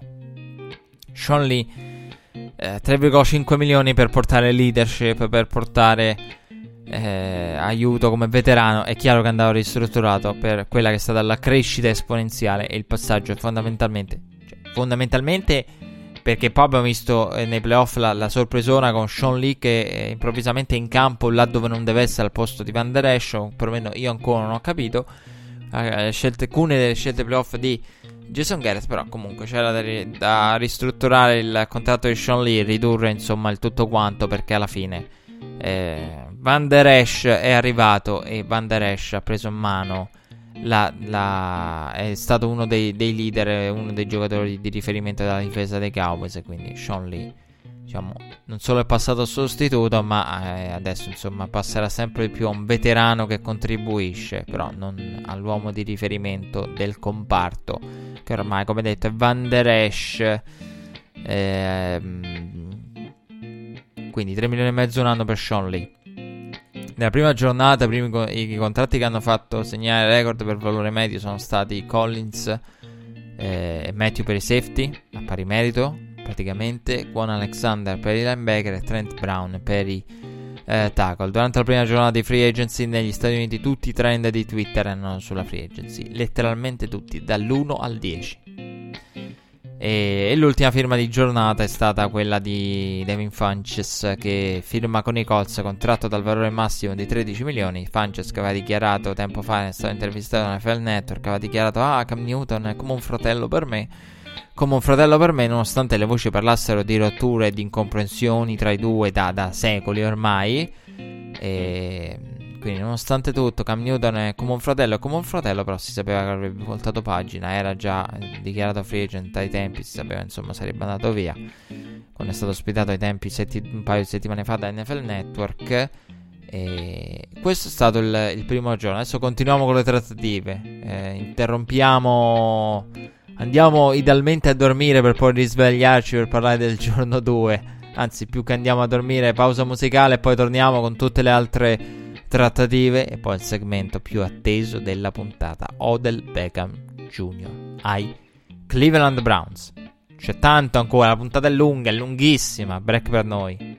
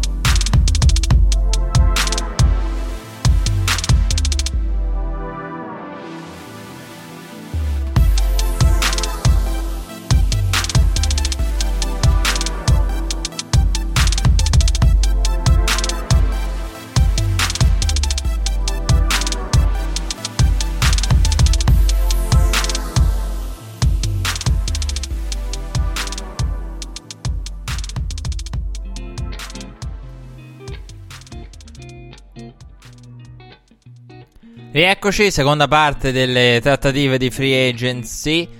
E... Abbiamo detto giorno 1, giorno 2. Sapevamo che insomma le mosse sarebbero state ufficiali da... dalle... dalle 4 del pomeriggio all'est di mercoledì. Beh, ce lo ricorda la vicenda Anthony Barr sicuramente insomma ce lo ricorderanno magari altre vicende perché io l'ho detto da qui alla prossima puntata tante firme saranno cambiate visto che non siamo praticamente stiamo registrando prima del, dell'ufficialità della, dell'apertura vera e propria della free agency quindi siamo tutti siamo in intenti prevalentemente poi vabbè a parte qualche variazione contrattuale sicuramente qualche altro ripensamento cosa clamorosa uscirà fuori e ehm, Anthony Barr che eh, sembrava pronto a firmare per i Jets, 4 Pro Bowl in 5 anni nella Lega, era uno dei target primari dei Jets, intenzionati ad averlo come pass rusher, lui che era stato utilizzato insomma a Minnesota con funzioni differenti e spesso in copertura, e, come testimoniato dal career low, career low in, in tackles e eh, dai soli 3 sacks il valore medio eh, dell'accordo doveva girarsi attorno ai 13-14 milioni. Barra aveva dichiarato ai Jets la propria intenzione di accasarsi con loro lunedì, eh, mentre eh, il giorno dopo ha cambiato idea scegliendo i Vikings per meno soldi. I Vikings che avevano bloccato altri potenziali free agent e formulato un'offerta a Barr che non è cambiata. È stato il giocatore a scegliere la squadra e non c'è stato alcun tipo di rilancio. Cioè, gli avevano fatto un'offerta, l'offerta era quella, lui è andato ai Jets e poi è tornato sui suoi passi dicendo vabbè dai, prendo meno soldi e vado dai Vikings.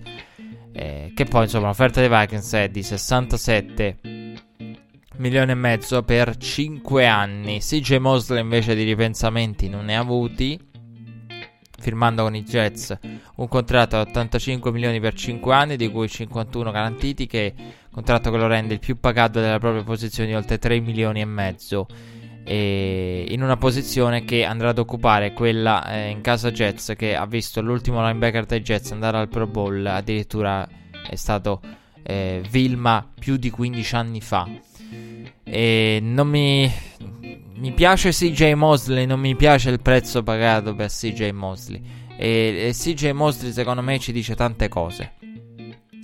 Perché ehm, la free agency è un, un, una, una finestra in cui eh, secondo me non si costruiscono le squadre per il titolo. Però si possono acquistare vittorie. Quindi se vuoi passare da record negativo a 8-8, questo è il modo.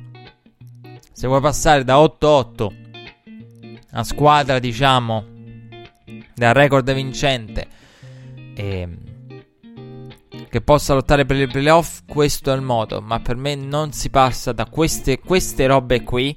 Cioè, della serie, cosa ti fa un CJ Mosley 85 milioni 5 anni? Non ti fa, ti, imped- ti, ti, mette secondo me già un tetto, un soffitto. Un approccio del genere. Però ti, ti permette di migliorare nell'immediato. Quindi la free agency è secondo me quella parte di se vuoi acquistare vittorie, questo è il modo tra trade e free agency. Però non è il modo per costruire un roster vincente. Ed è quelli che arrivano alle cifre assurde. Ora, voi capite che, che Baltimore, insomma, non ha. Mm, per quello che. Mo ci arriviamo poi su, sulla prima parte di, di, sulla parte di free agency. Eh, perlomeno per il momento molto eh, calma, diciamo, dei, dei Ravens. Però per questo l'approccio dei Ravens la prima parte di free agency, voi capite che 85 milioni 5 anni. E comunque, eh, fatto sta che dopo il cambio repentino di intenzione di Anthony Barr, i Jets si diceva avessero spostato parte dei soldi sulla caccia a Le'Veon Bell. Dicendo al giocatore praticamente abbiamo bisogno di una decisione. Che spiega il tweet comparso eh, sull'account Twitter di eh, Le'Veon Bell che recitava Deci- Decisions. Ehm proprio perché lì c'è stato un ultimatum da parte dei Jets. E, ehm, la prossimità della deadline eh, data da, dai Jets a Bell eh, non era chiara perché non si era capito quanto, ma pareva essere, diciamo, martedì, martedì sera. E cosa che poi si è dimostrata essere vera perché eh, noi registriamo freschi della firma di Le- Levion Bell e Freschi della trade di Odell Beckham Jr. E, e, quindi insomma la deadline si è poi dimostrata essere vera. In ogni caso l'esitazione nella firma calcolando l'offerta lascia pensare che poi ci arriviamo a parlare di Levion Bell alla fine. Due parole le diremo anche su di lui. Lascia pensare che l'offerta arrivata dal giocatore siano, le offerte siano state inferiori rispetto all'aspettativa. Quindi già si era capito che non firma, non perché non sta firmando subito perché, perché non arrivano i soldi che, che, che voleva.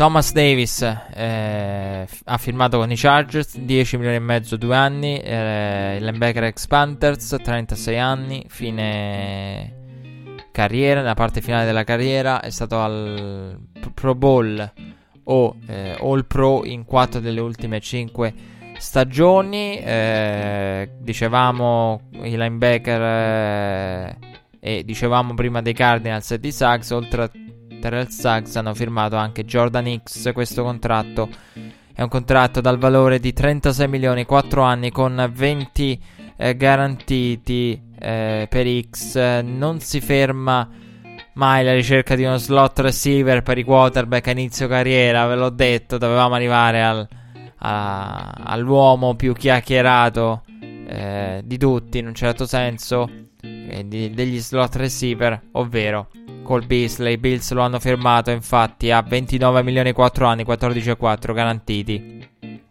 Beasley che ha risposto su Twitter a chi gli diceva, ha risposto sui social, chi gli diceva ma guarda che con Buffalo non vincerai niente, lui ha risposto beh guardate che con Dallas non ho vinto comunque niente, lanciando l'ennesima frecciatina. I più attenti, coloro che hanno seguito la parte finale della stagione, ricorderanno che, ricorderanno che Cole Beasley lanciò più di una frecciatina.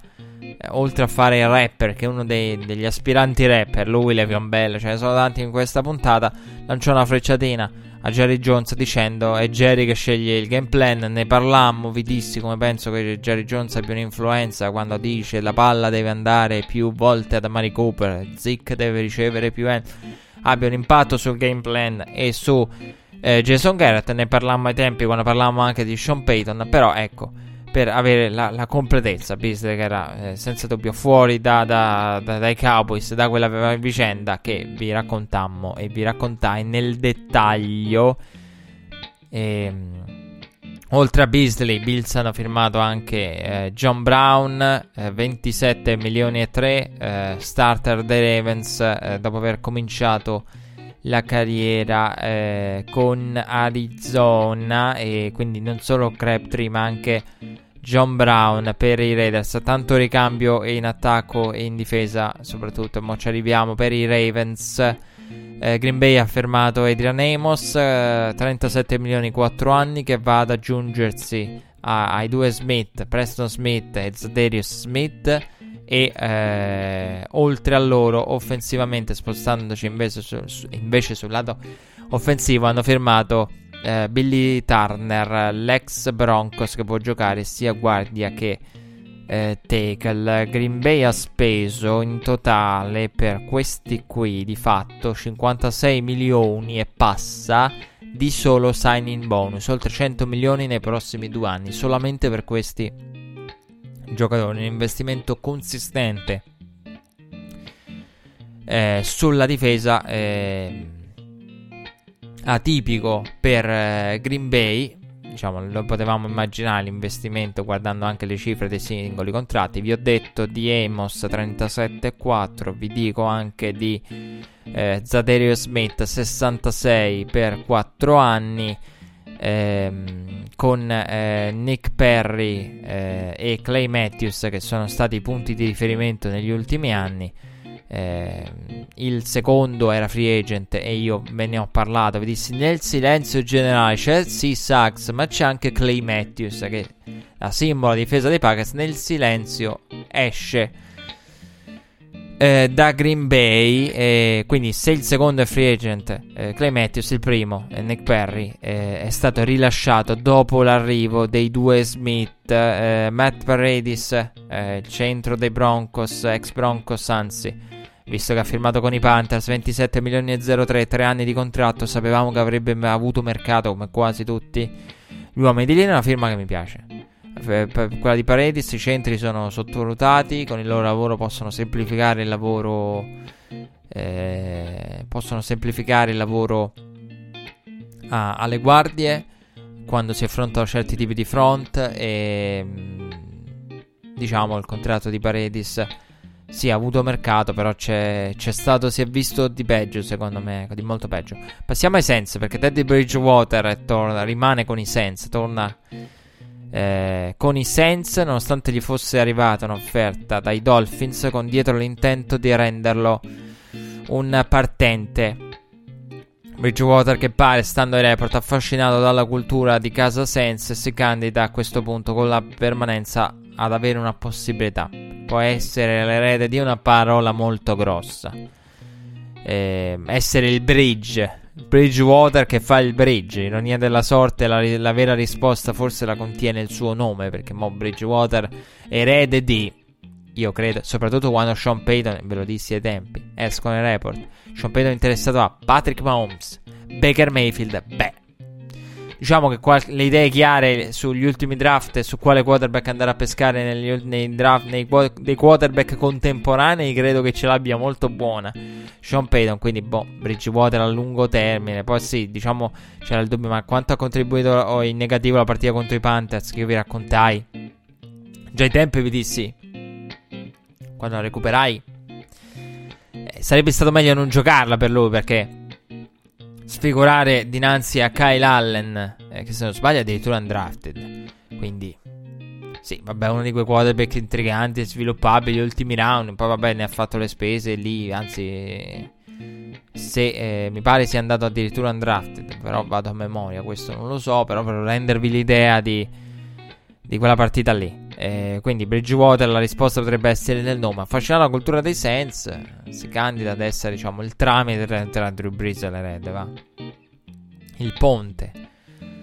Il bridge tra Drew, tra Drew e le Red. E Saints che non sembrano amare molto i quarterback di quest'anno. E se anche fosse il contrario sarebbe un problema draftarli, visto che i Saints non hanno un primo giro.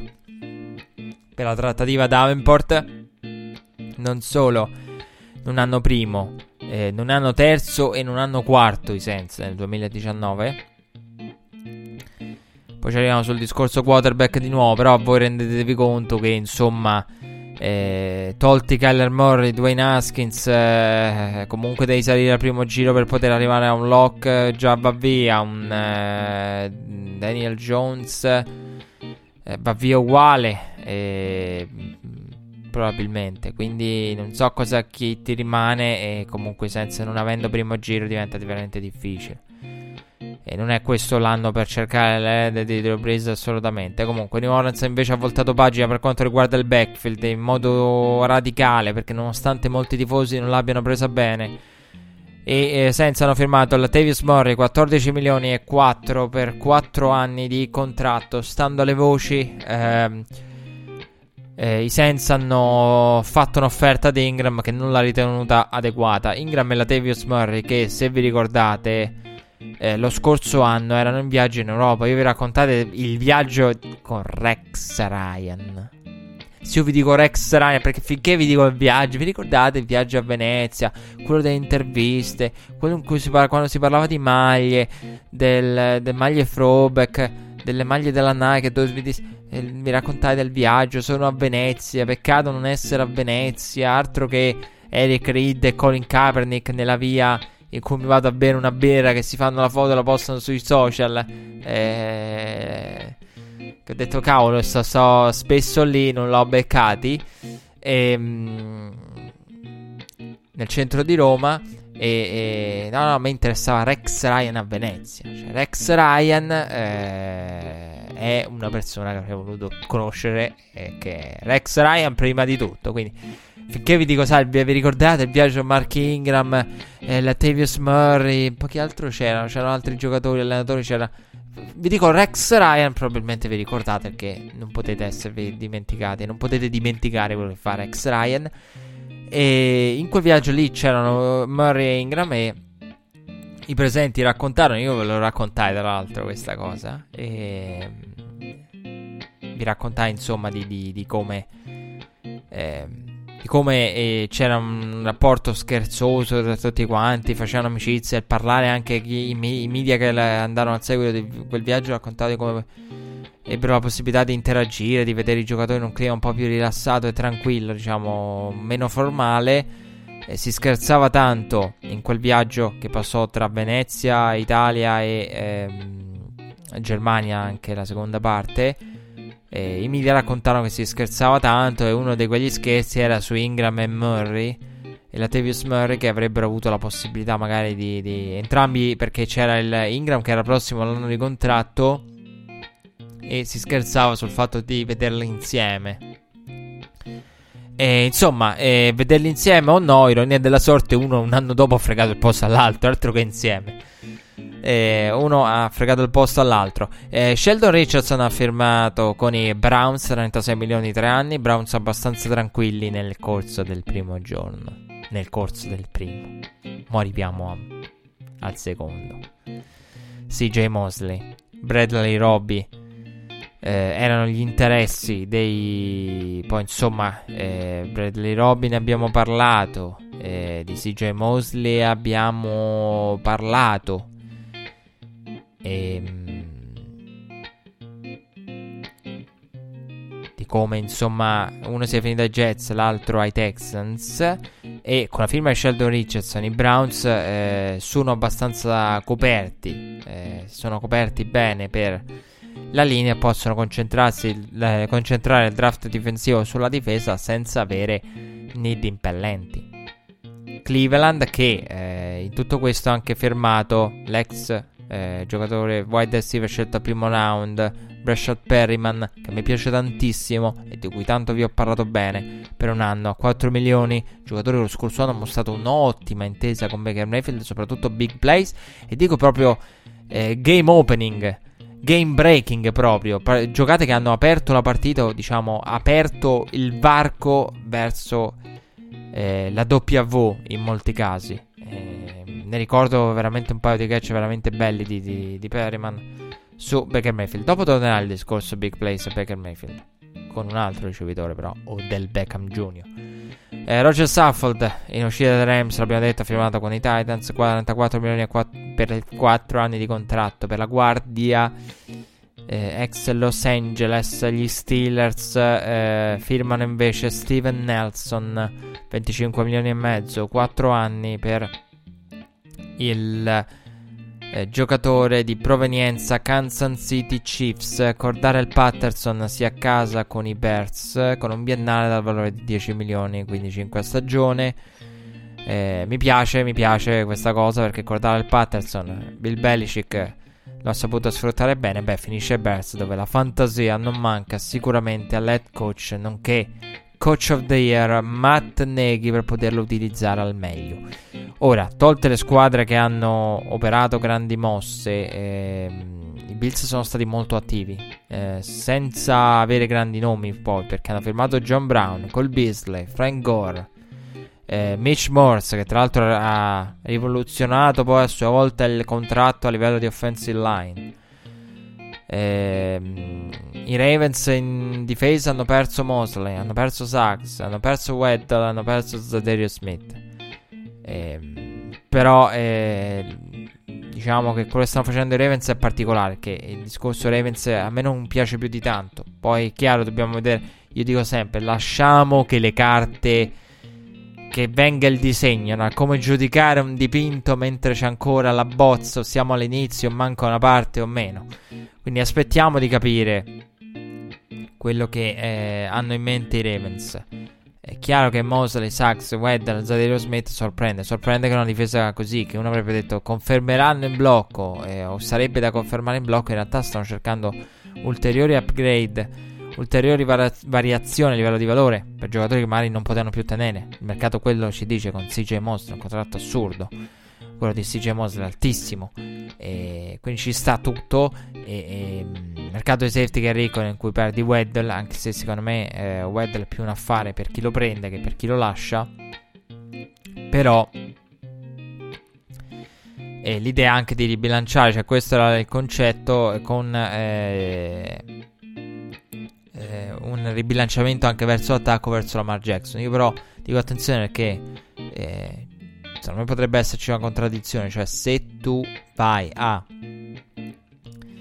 eh, a, diciamo, a migliorare l'attacco alleggerisci la difesa perché? Perché hai bisogno di più strumenti per la Mar Jackson. Ma è anche vero che se indebolisci la difesa ehm, a vantaggio dell'attacco, metti ancora più pressione per la Mar Jackson. Perché non dimentichiamoci che sì, servono wide receiver, serve un supporting cast per la Mar, ma la Mar è la Mar, soprattutto quando gioca dal vantaggio. E la Mar che gioca dallo svantaggio è un'altra cosa. E quindi ecco, però mi piace l'idea che c'è lo sviluppo di Lamar, c'è il supporting cast. Però dico attenzione anche perché il miglior amico di Lamar sono i ricevitori, ma il secondo miglior amico di Lamar è praticamente la difesa. Anzi, forse addirittura le due cose andrebbero pensate e dette all'inverso. Comunque, di Ford è stato scambiato ai 49ers in cambio di un secondo giro del 2020. Il giocatore taggato dai Chiefs è stato scambiato e verrà firmato a lungo termine 77 milioni e mezzo, 5 anni.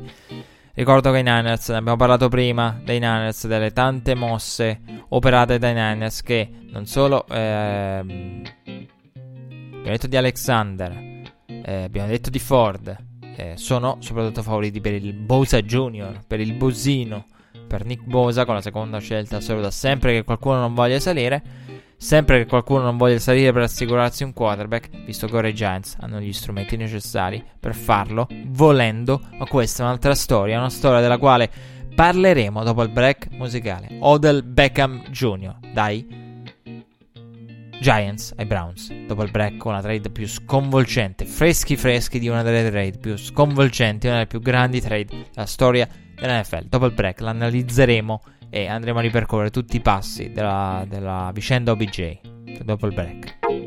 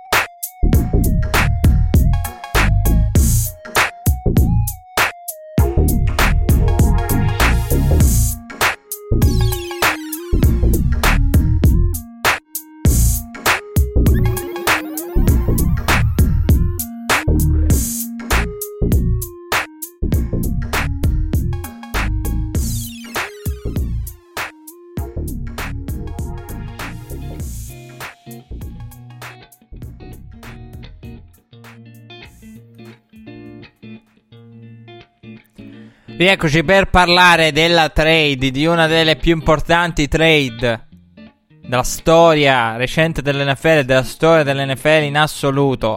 Odell Beckham Jr. scambiato in maniera sconvolgente. Ancora io mi devo riprendere visto che siamo veramente eh, freschi al momento della registrazione della trade di Odell. Allora, partiamo da quanto è accaduto negli ultimi giorni perché eh, Bleacher Report giorni fa eh, nel weekend io non ve l'ho detto quando ho parlato quando abbiamo fatto la puntata per Antonio Brown due giorni fa credo. Eh, non vi ho detto non vi ho detto nella mm, puntata per Antonio Brown delle voci del Bleacher Report ovvero che si continuava a dire perché le, le, reputavo personalmente molto distanti dalla realtà. Non sono mai tramontate le voci per una trade per Odell però erano rispuntate. Con Bleacher Report che diceva Nonostante se ne parli poco, guardate che non è ancora tramontata la possibilità di assistere ad uno scambio di Odell Beckham Jr.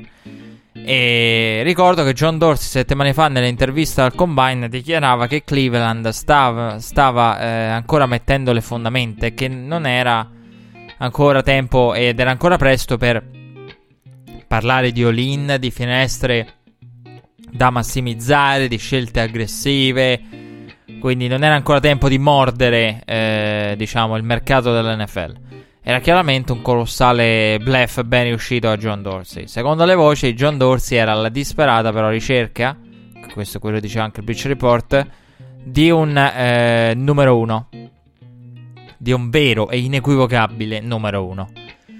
Eh, quindi nessun numero 2 elevato a numero 1, numero 2 pagato da numero 1 per la free agency. C'è ancora Williams sul mercato, ma vabbè, non, non, è, non puntavano lui Browns. Però ecco, per farvi capire eh, cosa significa eh, un vero numero 1, eh, un elite numero 1. Quindi uno del Beckham Jr. e compagnia. Antonio Brown, eh, no, eh, anche Antonio Brown, cioè come numero uno, però nello specifico eh, non c'è stato interesse da parte dei Browns, quindi non hanno considerato Antonio Brown, però per far capire il calibro del, del giocatore, un vero e inequivocabile numero uno, senza se e senza ma un numero uno. Quanto è accaduto è atipico quanto accaduto è veramente atipico. Se è atipico quello che è successo con Antonio Brown, figuriamoci questo. Visto che Odell è più giovane, un è scambiato nel prime. Non solo nel prime, che è già una cosa tipica. Un anno dopo un contratto più che consistente, 90 milioni per la precisione, senza e senza irreparabili rotture fuori dal campo, problemi fuori dal campo. Perché eh, tutto quello che ha generato Dele non è quello che è stato generato invece da Antonio Brown. Cioè, stiamo parlando di una delle più grosse e clamorose trade della storia dell'NFL. Non è un caso che i reporter abbiano. I reporter stessi abbiano controllato più volte all'infinito eh, se fosse vero o meno la voce. Perché quando è arrivata in live la notizia è stata: Ma anch'io ho dovuto controllare. Ho detto, vabbè, ma che vuol dire? Oh che stanno per o, o veramente, veramente lo, veramente lo scambio. La nazione di tutti è ma è vero, ma veramente, sì, veramente. L'hanno scambiato veramente. Quindi ecco, anche i reporter stessi hanno preso la, la, la, con stupore, accolto con stupore la notizia, hanno controllato più volte proprio per capire se fosse vera. Che è un argomento tanto discusso, ma che sembrava eh, molto lontano anche per certi versi eh, dalla realtà. E le due squadre hanno fatto affari in pochi giorni. C'era già stato un primo contatto.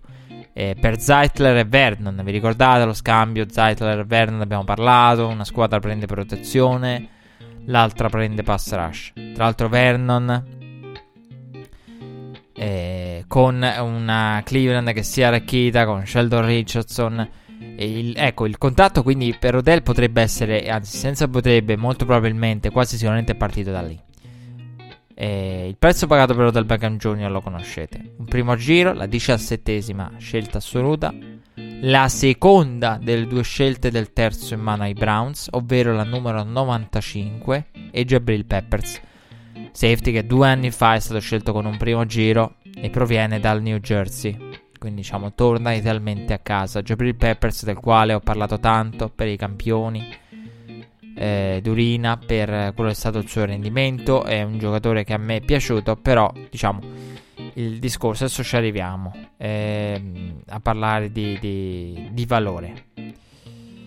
E comunque, Gettleman aveva la leverage proprio perché aveva dichiarato di, di, di, non aver rinnovato BJ al combine. Aveva detto: Io non ho rinnovato BJ per poterlo, per poi scambiarlo. Un anno per scambiarlo un anno dopo, cosa che poi è accaduta. Aveva detto che avrebbe valutato la mossa. Queste erano le voci. Young Gettleman pronto a valutare la mossa solo in caso di clamorose offerte.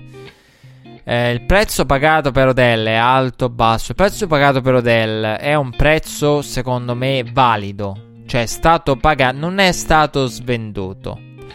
Secondo me, nel senso letterale. Però vedo anche perché stando a, alle voci di, di, Bleach Report la trattativa eh, non era chiusa e, e, non è mai stata chiusa. Gli, I Giants erano in attesa di un prezzo di, un, di un'offerta sp- che ritenessero spiazzante.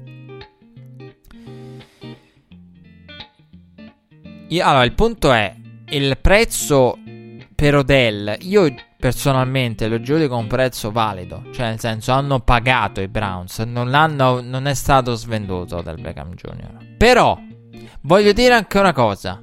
Attenzione, e ve lo dice uno dei più grandi amanti da quando è entrato nella Lega, a prima ancora che ne entrasse nella Lega, Jabril Peppers. Perché di un giocatore che ho difeso a spada tratta sempre e comunque in, tutte le situazioni eh, e dalle critiche. Però vi dico, attenzione, Jabril Peppers. Allora, idealmente, lasciate stare il mercato dell'NFL. Se oggi, come c'è presente il cambio moneta all'aeroporto? Bravi. Ecco, se date un Jabril Peppers, che vi danno in cambio oggi?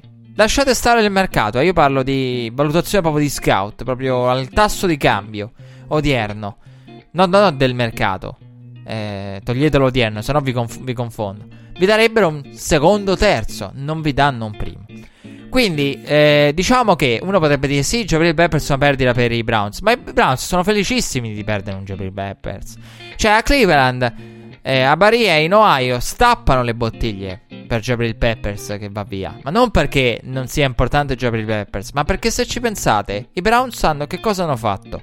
Io non sono, non sono molto favorevole. Cioè, se fossi questa la mia filosofia, cosa sempre a livello di approccio alle trattative sportive. Se io fossi un general manager, un direttore sportivo, qualunque sia lo sport, non voglio alcuna ehm, contropartita in termini di giocatori. Dammi le scelte. Gabriel Peppers, eh, dammi un secondo, dammi un terzo. Bast- ma dammi, dammi, le scelte, me li scelgo io. Dammi i soldi, me li compro io i giocatori. Non mi mollare i giocatori che vuoi tu. Non perché Gabriel Peppers è un grosso innesto per i Giants, però questo che mi devo spiegare bene. È un grosso innesto per i Giants. Ma se ci pensate, i Giants, l'intento dei Browns qual è? Abbassare il prezzo di Odell mettendo dentro un giocatore. Jabril Peppers è il giocatore perfetto. Di chi si può privare? Cleveland che possa avere un fascino agli occhi dei Giants tale da abbassare il prezzo. Jabril Peppers. Cioè, questa mossa è geniale. John Dorsey è un cazzo di genio. Cioè, io quando ho pensato ho detto: Wow, questo è un genio.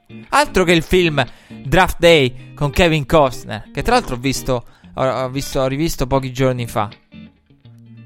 Geniale. John Dorsey. È geniale. Cioè, la genialità di questa roba qua sta in Jabril Peppers. Perché dici, qual è un giocatore di... La domanda è... Le domande sono, nell'ordine. Diciamo, un tutt'uno, un, flu, un flusso di domande. Qual è il giocatore che abbiamo noi Browns che potrebbe interessare ai Giants tale da abbassare il prezzo e permetterci di evitare di mettere dentro ulteriori compensazioni folli per muovere un po' la, le acque e eh, generare? Di chi ci possiamo chi possiamo sacrificare, fare un sacrificio che magari ci costa, ma che possiamo fare, che siamo disposti a fare? Jabril Peppers, giocatore che interessa i Giants orfani di Landon Collins. Quindi ah, andiamo a pescare un loro need con un giocatore che ha, ha valore, perché non possiamo dire primo giro, anche se non vale più, però eh, al, comunque verrebbe cambiato con una scelta. E, e invece della scelta noi siamo disposti a sacrificare lui E becca anche una posizione di need momentaneo dei Giants, quindi magari sono un attimo confusi, annebbiati, alla ricerca disperata di un safety. Andiamo a dare il nostro Jabril Peppers a una squadra che ha 4-5 partenti difensivi a cui manca la, tutta la difesa. In pratica, che non è solo, sì, gli dai un giocatore buono, sì, ma ai Giants manca, man, manca tutta, me, me, più di metà difesa. Perché hanno cominciato a smantellare un'operazione di smantellamento totale della pass rush. JPP un anno fa, Vernon quest'anno, Collins, eh, Eli Apple, trade deadline nel mezzo. E, ehm, quindi smantellamento della pass rush delle secondarie, del pass rush eh, diciamo a tratti a inizio e fine, nel mentre anche delle secondarie con annessa tra- trade deadline. Quale, chi è che può interessare? A Jabril Peppers. Quindi, secondo me, la, la, la, il prezzo è prezzo valido. Perché comunque è valido. Cioè, i Giants non è che ricevono poco, ricevono una compensazione adeguata. Però eh, mi piace il modo in cui Cleveland, cioè il livello di prezzo secondo me, eh, mi piace ecco, vedere come Cleveland ha letto bene, Cleveland va a mettere dentro un giocatore per, abbass- per evitare di mettere dentro scelta al draft, cioè si fida della serie John Dorsey, avrà pensato di chi ci possiamo liberare che a loro interessa che poteva avere una grossa considerazione loro, che possiamo cercare di sostituire draftando bene, come John Dorsey fa, andando a cercare la stile, il giocatore con problemi, eh, o il giocatore in free agent, free agent oppure mh, mm, sostituire la posizione. Eh, perché Jabril Peppers è un giocatore che per stile il gioco ha valore, per carità. Però ecco, qual è il giocatore che si può liberare? Cleveland, che può avere il maggiore impatto e può abbassare di più il prezzo in questa trattativa e limitarlo a livello di compensazione di scelte e draft? Jabril Peppers. Quindi la scelta di Jabril Peppers è, è geniale, ma non perché per il fatto ah dai via Jabril Peppers, ovvio che ci perdi. Però per quello che puoi sacrificare, per quello che loro cercano, cioè proprio c'era un nome che poteva venire. Cioè, se andate a filtrare, non mettete i filtri. Eh, giocatore che, di cui si può liberare Cleveland con un valore che può essere alto per abbassare il prezzo, che può interessare già. Perfetta la scelta di Jabril Peppers in questo senso. E per John Dorsey per dire sì, glielo potrei proporre, me lo potrebbero chiedere, io glielo potrei dare. Eh, ora non sappiamo se l'hanno chiesto o gliel'hanno proposto, però in ogni caso è geniale o il John Dorsey che glielo propone o il John Dorsey che dice magari, ecco, ci avevo pensato anch'io, dai, se lo possono prendere, già, già ci ho pensato anch'io a Jabril, Jabril Peppers. E, ehm, quindi ecco, eh, Jabril Peppers che non vale il corrispettivo di un primo giro, però potrebbe essere, come detto, convertibile perché è comunque un giocatore che non vale più quella scelta lì probabilmente. Eh, però si può convertire con un secondo, si può convertire probabilmente con un secondo, sicuramente con un terzo più, diciamo. E, ehm, Ecco, in molti eh, adesso si aspettano che Odell voglia un aggiustamento contrattuale avendo visto quanto fatto da Antonio Brown. A proposito di, di salary cap, i Giants nell'immediato liberano 5 milioni di spazio salariale per poi liberarsi a lungo termine di 18, 19 e 20. Eh, New York, eh, guardiamo la sponda Giants, è eh, in chiara rebuilding e a me questa mossa piace per i Browns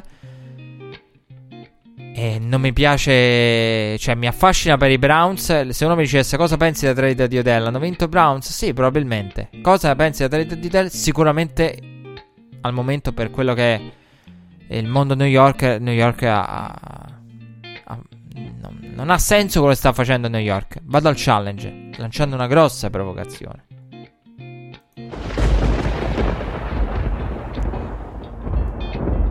Appena ho visto la trade di Odell L'ho vista prima, poi insomma l'ho seguita recuperando, leggendo, eccetera. Ehm, in mattinata. La prima cosa che ho pensato, volete sapere qual è? A cosa serve Saquon Barkley adesso? Cioè, a questo punto veramente prendessero in considerazione qualunque cosa, perché qual è il senso di Saquon Barkley? Qual è il senso di Saquon Barkley adesso?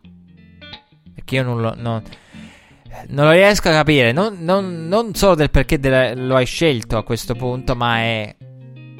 Cosa ci fa adesso con un running back di primissimo livello? Perché il giocatore potrebbe avere davanti a sé gli anni migliori della carriera. E trovarsi in un team di costruzione. Senza wide receiver di punta, con Shepard, ricevitore di punta, e Ingram, Questi sono i due dell'attacco dei Giants al momento di riferimento. Poi chiaro arriverà qualcosa, arriverà il draft, arriverà, arriverà. Perché mi rifiuto di pensare che Sterling Shepard possa essere visto come un numero uno. Però ecco, con un attacco aereo particolare, è chiaro che Saquon Barkley è esposto. Saquon Barkley eh, potrebbe essere ancora più esposto. Spero che non siano vere le voci di Gettleman vuole creare un attacco terrestre perché se no siamo... Siamo a... Ma non solo quelle voci, cioè se fossi, fosse Giants non mi farebbe paura questo, mi farebbe paura quello che c'è dopo. Adesso ci arrivo. Di cosa faranno? E... Dicevo prima della generalità della trade, cioè Jabril Peppers inserito dentro, non solo a base... Ma cioè, Cleveland si priva della seconda, la 95, la seconda del terzo giro a disposizione. Manco la prima, la seconda. Tutto questo per aver inserito. Cioè, la chiave della trattativa per me è Jabril Peppers. Cioè, come è stato scelto per il tipo di interesse, per il tipo di valore, per il tipo di sacrificio. Il sacrificio, diciamo, che poteva fare in assoluto Cleveland per poter abbassare il prezzo. Per addirittura dare a New York la seconda delle due del terzo. Ehm, la 95.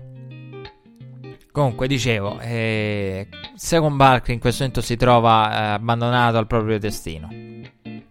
Strategia dei Giants la trovo totalmente contraddittoria. A questo punto. E, e in realtà la, la, è contraddittoria, ma è contraddittoria perché la scelta di scambiare Odell nasce da una contraddizione, cioè nasce da una valutazione fatta, bisogna anche valutare questo e per cui Gettleman in questo senso è difficile da criticare. È difficile, cioè è più da criticare per il prima. Io ce l'ho più con il prima. Cioè, non ce l'ho con la trade di Odell. La trade di Odell ha anche senso adesso. Può avere anche senso. È il prima. Cioè, i Giants pensavano di essere in all-in. Ma. Ma chi l'ha pensato? Cioè, io i Giants contender non li ho mai visti. Ma manco con Sam Down, Baker Mayfield. Cioè, secondo me non sono mai stati con te. Potevano essere una squadra da playoff, da wildcard. Ma io non l'ho mai visti contender. Però hanno accumulato, hanno accumulato e hanno accumulato, creandosi problemi poi anche a livello di salary cap.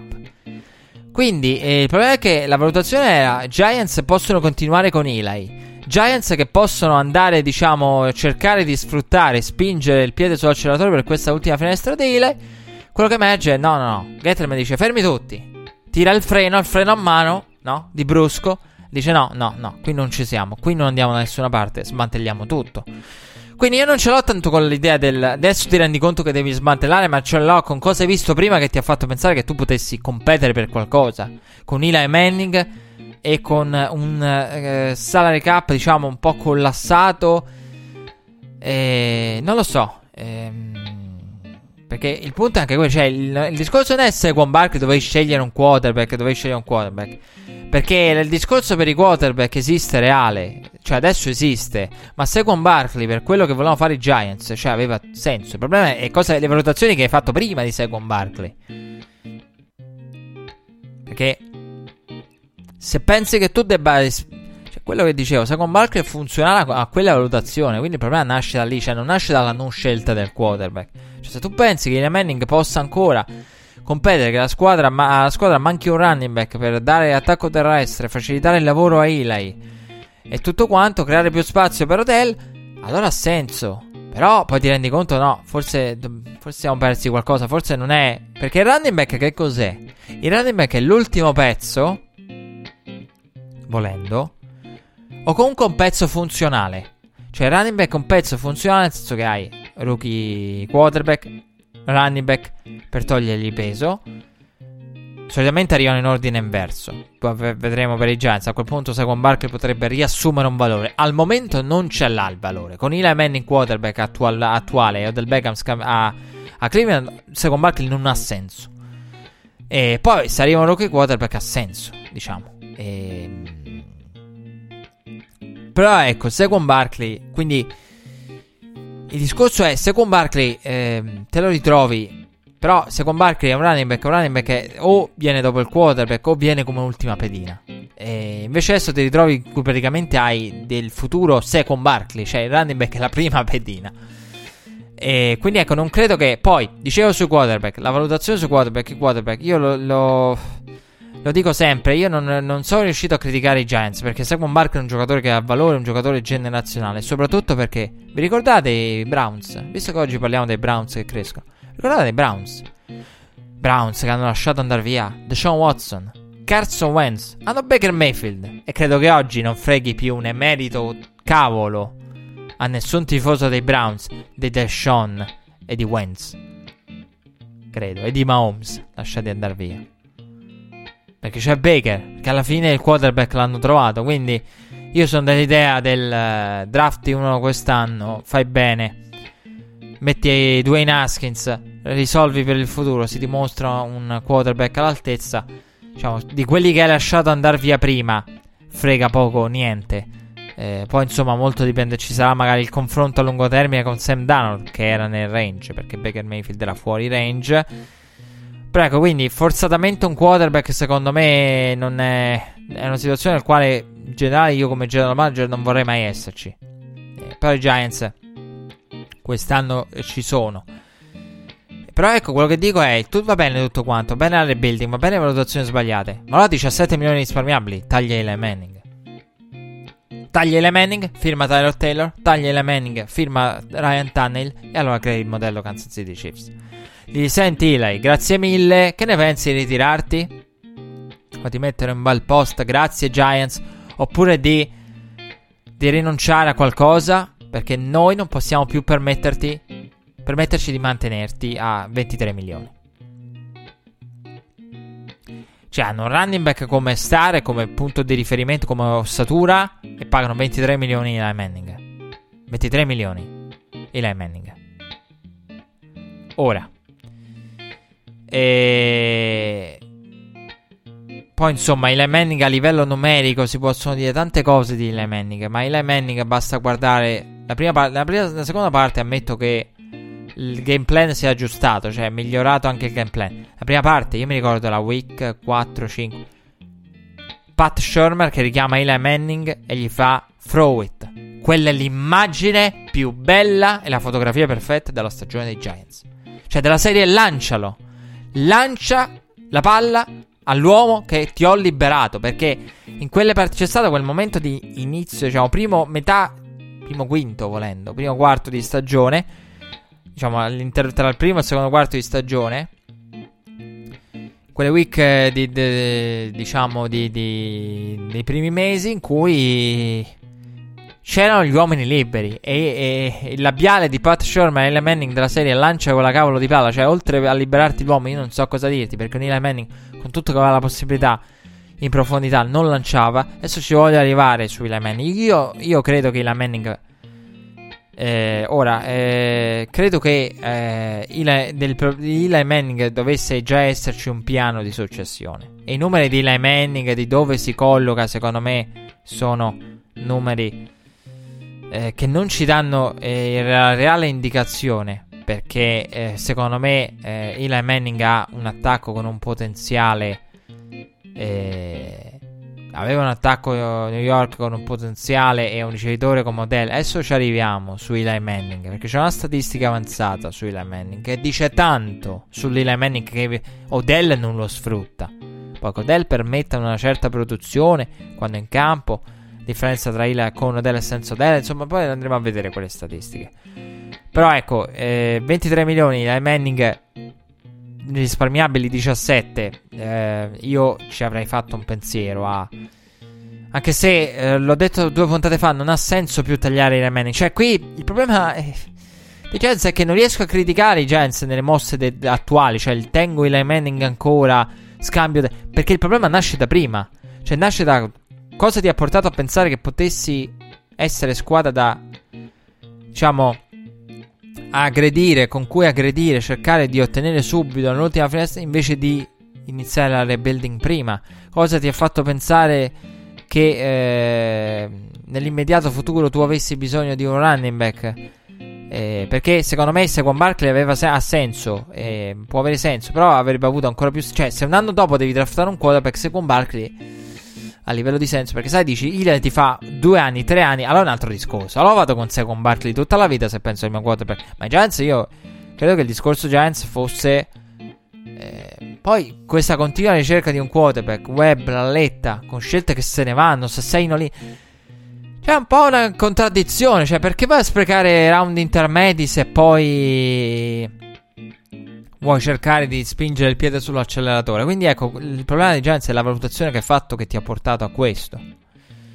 Eh, la valutazione, cioè un Eli Manning che avevi la possibilità di, di, chiudere la sua avventura ai Giants, voltare pagina e non l'hai fatto. Poi a questo punto, come ho detto io, non, è, non, non riesco a criticare i Giants per l'immediato perché Eli Manning a questo punto non ha senso tagliarlo. Cioè avrebbe senso, ma non ha senso in realtà perché problema è cosa ti ha spinto a non farlo quando magari c'era la possibilità. E aggiungo. Gettleman è arrivato a New York con un compito. Eli Manning. Qui non solo una piazza che ha influenzato, Mara che sceglie l'allenatore e il general manager. E il general manager sceglie l'allenatore con l'idea di. Guarda che però. Nell'immediato c'è Eli. Quindi anche il fatto del. Assurda come cosa del, vai a delineare i pedine chiave della tua franchigia in funzione di Eli Manning. Quindi il problema, secondo me, non è quello che fai adesso, ma è quello che la valutazione che hai fatto prima che ti ha portato a fare una serie di mosse che adesso stai praticamente andando a smentire o a stravolgere. Comunque, eh, Giants, eh, io voglio andare al challenge adesso. Challenge grande, grande, grande questo. Giants hanno in mano la sesta e la diciassettesima del primo giro. Il che apre storicamente a tante possibilità e tante trade, no? Di scelta, perché alcune voci. Però alcune voci parlano di pass rusher alla 6 e alla 17 Daniel Jones. Vado al challenge.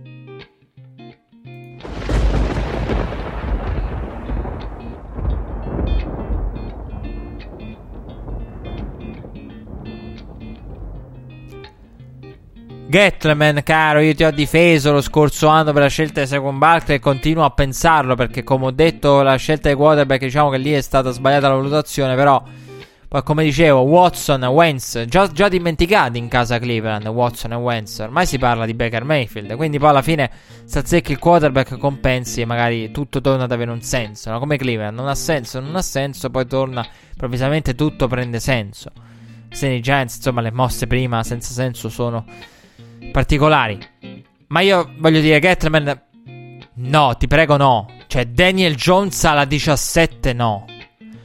Cioè, mh, al di là di quella che può essere la mia opinione per Daniel Jones, che qualcuno avrà capito non essere al pari di tanti altri analisti, io non penso. Non, ecco, io se fossi un general manager quest'anno, ve lo dico sinceramente, io direi Murray, eh, anzi, Haskins, Murray, ribadiamo la mia top 5, più Drew Lock. Oltre Drew Lock io non vorrei andare se devo essere onesto. Oltre Drew Lock, perché oltre Drew Lock si entra in un processo di... E già con Drew Lock secondo me ci siamo. E già forse con i primi due addirittura ci siamo. Di, di costruzione. Non vedo nessuna costruzione alla Blake Bortles, Ponder ehm, e compagnia. No, non siamo a quei livelli. Però ecco, io diciamo se fossi un general manager direi, cari miei, la mia idea per questo draft di partenza è Haskins, Murray, prima fascia, Lock potenzialmente intermedio, oltre Lock preferirei non andare. Se fossi un general manager dell'NFL, sono onesto, oltre Lock io preferirei non andare. Non perché non ci sia il potenziale, non perché non ci sia il potenziale in Daniel Jones. Quindi, eh, non perché non ci sia. Anzi, io credo che eh, ci siano an- anche altre alternative. Però ecco, eh, per il fatto che eh, non, non, vorrei andare a rischiare eccessivamente. Ehm, in questo senso, non vorrei rischiare eccessivamente. Poi, eh, quello che capisco che eh, il problema è che Daniel Jones con Cutcliffe eh, è collegabile a Eli Manning. La, purtroppo, purtroppo c'è questa connessione. A me fa paura. A me fa paura. Ti prego, Gettleman. Fai qualche rito voodoo, qualche rito strano, non lo so, qualche danza tribale, ma liberati di questa maledizione di Eli Manning, perché non che Eli Manning è una maledizione, ma che adesso, cioè il futuro dei Giants lo devi eh, scelto in funzione della connessione con Cutcliffe e di Eli Manning, quindi l'aver avuto lo stesso mentore dei, dei, dei, dei Manning.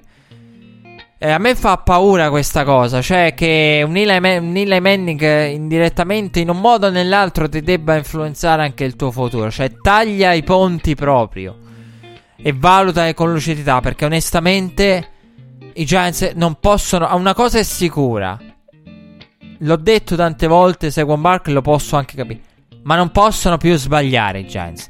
La Letta, Web sono due scelte round intermedi, non puoi al, al, io ho detto all'inizio, male se finisci per dover utilizzare un primo. Però lo fanno tante squadre, abbiamo visto fare anche a Pittsburgh, Dobbs, Rudolph. Eh. Ma nel momento in cui vai al primo, dopo aver sprecato gli, le scelte intermedie per swing, diciamo, per, le, per il muro, per l'home run, non puoi più sbagliare.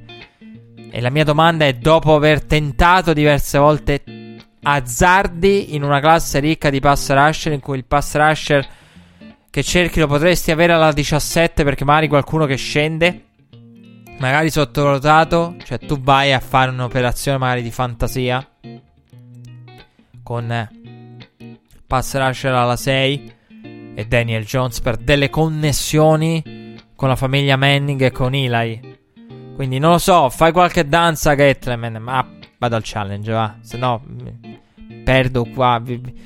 Mi stanno. Eh, sento già che, che, stanno rischiando infarti i tifosi dei Giants nel riportare questa cosa. Però devo andare al challenge. Cal- calmi. Per rianimarli. Come il, rianimiamoli, rianimiamoli con il fulmine del challenge, tifosi dei Giants. State tranquilli e non ci credo minimamente. Non c'è, non credo minimamente che New York esca dal discorso Haskins Murray. Secondo me Haskins perché Murray manco ci arriva. Però ecco, secondo me New York si è messa nella posizione di poter avere. Io non ci credo a questa cosa delle operazioni fantasia.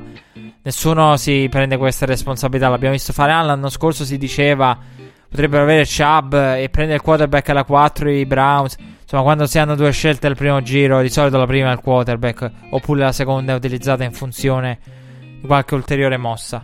Quindi io non ci credo minimamente. Cioè, oltre a questa secondo me sta in piedi. Personalmente la, la, tengo in piedi questa cosa di Daniel Jones, come tanti altri analisti, perché la, per la connessione con, eh, con Eli Manning e, e, mm, l'uomo che lo ha avuto a Duke, che ha avuto Eli Manning e mm, quindi ecco la provenienza, diciamo, il coaching staff di Duke e la, la, il collegamento del, del mentore, che è stato anche il mentore di Eli.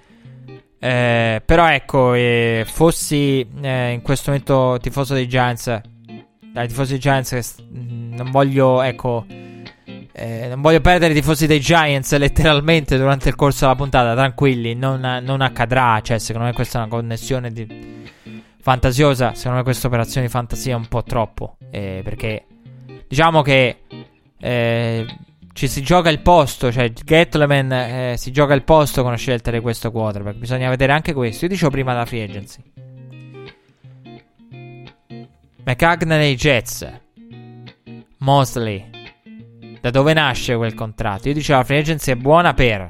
È buona per crescere a livello di, di, di squadra. Se vuoi comprare vittorie, la free agency è il modo per farlo. Ma anche per mandare a puttane a lungo termine il tuo potenziale, il tuo soffitto Oppure il modo per eh, comprare vittorie. Chi serve comprare vittorie? A chi è stato criticato fortemente? Gruden. A chi rischia il posto? McCagnan. Queste sono le squadre che investono in free agency. A chi ha paura di, di sprecare la finestra? Kirk Cousins. Di non avere il quarterback adatto e ha paura di sprecare il... Mo- chi è che va a spendere questa cifra? Chi fondamentalmente o va a fare il salto di qualità oppure ha paura di sprecare qualcosa oppure ha paura di perdere il posto oppure vuole comprare vittorie come Gruden CJ Mosley da cosa nasce? nasce da un front office che rischia che salta balls e adesso arriveranno anche a, a Mike McCagnan e quindi doveva fornire degli elementi e fornire degli elementi ad Adam Gaze per lavorarci offensivamente e a, ehm, eh, e a Williams come eh, defensive coordinator, Greg Williams. E devo confondermi con Doug Williams, ogni volta mi sbaglio tra Doug e Greg, non so perché. Eh, poi capirai, troppi Williams ci stanno. E ehm, ci devo pensare sempre un attimo tra i due. Non so perché poi, non, non che ci sia una particolare connessione tra i due, però. Comunque, Greg Williams che potrà usufruire di CJ Monster. Dicevo, chi può migliorare eh, e operare in free agency anche chi rischia il posto. Quindi, tifosi Giants, no, no, non, non eh, fatevi prendere un infarto durante Red Flag. Eh, non vi voglio sulla coscienza. Potete stare tranquilli, anzi, dico tranquilli. Rifiatate perché l'ipotesi Daniel Jones io non ci credo minimamente. Ed è un'altra di quelle ipotesi. Come il bluff. Sarò felice di tornare e di dire: Ho detto una cazzata, mi sbagliavo. Eh, però io non ci credo a Daniel Jones. Eh, o perlomeno con, la, con questa struttura per come sono messi.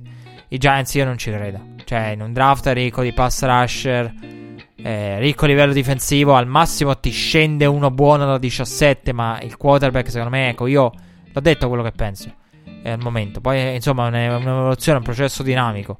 Eh, di giorno in giorno, di valutazione in valutazione, di video in più che uno vede, di studi che fa, di statistiche avanzate che ha sott'occhio, di statistiche che vanno a analizzare in modo più, più approfondito cercando di capire il contesto. Però, se fosse un general manager, la mia opinione ad oggi, ehm, diciamo metà marzo, sarebbe Murray, anzi Haskins Murray, Locke, oltre Locke non vorrei andare. Cioè, già Locke è un po' spinta come cosa. Proprio perché oltre, se devo dire, io vedo un gap tra i primi due, l'ho sempre detto, gli altri Ecco, Locke potrebbe essere quello per il quale potrei fare un sacrificio se poi dipende, insomma, io faccio la valutazione della squadra che sceglierebbe in alto, squadra che avrebbe la possibilità di fare diverse cose, eh. Però oltre Locke non vorrei andare.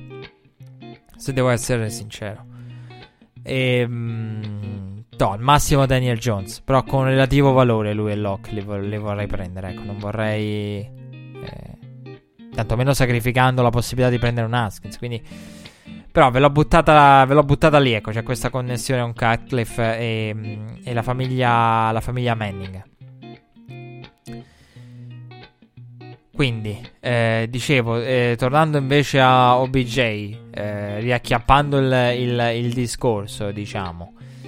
Ehm, Cleveland, eh, abbiamo analizzato la sponda Giants, credo di, di, di averlo fatto, insomma. Poi dico, attenzione, lasciamo che Lasciamo che le carte ci dicano cosa ha in mente Gatleman. Eh, però è chiaro, ecco, le, i miei dubbi sui Giants sono fondamentalmente la valutazione sbagliata, quindi tutte quelle scelte fatte prima ti hanno portato a un Eli Manning che ti hanno portato a un second Barkley in funzione di un uh, Eli Manning da sfruttare questa finestra. E poi, ecco, eh, ora sarò curioso di conoscere anche retroscena. Ehm però non credo che sia questo il caso. Cioè, non credo che la trade. Io l'ho detto. Cioè, per me Odell è come IB. Non è Mr. Big Chest. Se mai volesse, vi dissi una puntata fa, diventare Mr. Big Catch, potrà farlo. Però ancora non è arrivato Odell a diventare come Antonio Brown in Mr. Big Chest a diventare Mr. Big Catch. Però se volesse diventare Mr. Big Catch, glielo do anche io il nome, io suggerisco io è chiaro che a quel punto di, potrebbe diventare un problema. Però ecco, la, la trade di Odell non la vedo come un. Pensano che Odell entro e eh, faccia una cazzata e, e si metta nei guai. Eh, però att- attenzione anche a valutare le, trade in generale, eh, dico in generale, non è questo il caso, non mi pare questa. Poi, se mai dovesse essere, usciranno le voci in futuro, tra tanto magari, anche. Però ricordate la trade di Josh Gordon, no? Con eh, i Browns che dicono: Ah, ci abbiamo perso, ci abbiamo perso. Ma quale perso? Vedrete, ne parliamo tra qualche mese. Josh Gordon, alla ricerca di se stesso, del se stesso smarrito, e fuori dalla Lega, mentre New England vince senza di lui. Momentaneamente. Fuori dalla Lega. Quindi, eh, per capire anche come. Quella, quella è un esempio di trade di. Sembra che ci rimettono i Browns. Sembra che tolgono un target eh, a Baker Mayfield. Eh, magari eh, dopo tutto quello che hanno fatto per difendere, tutto quello lo abbandonano. Al proprio destino perché? Perché hanno una valutazione, un, una valutazione da, dall'interno, quindi tutte le indagini, per cui secondo loro farà la cazzata di lì a poco e l'ha fatta. Non, non, è, questo, non è questa assolutamente la trattativa, e lo dico perché, siccome l'ho sentito, io dico sempre, tutte le voci, mettiamo tutto dentro.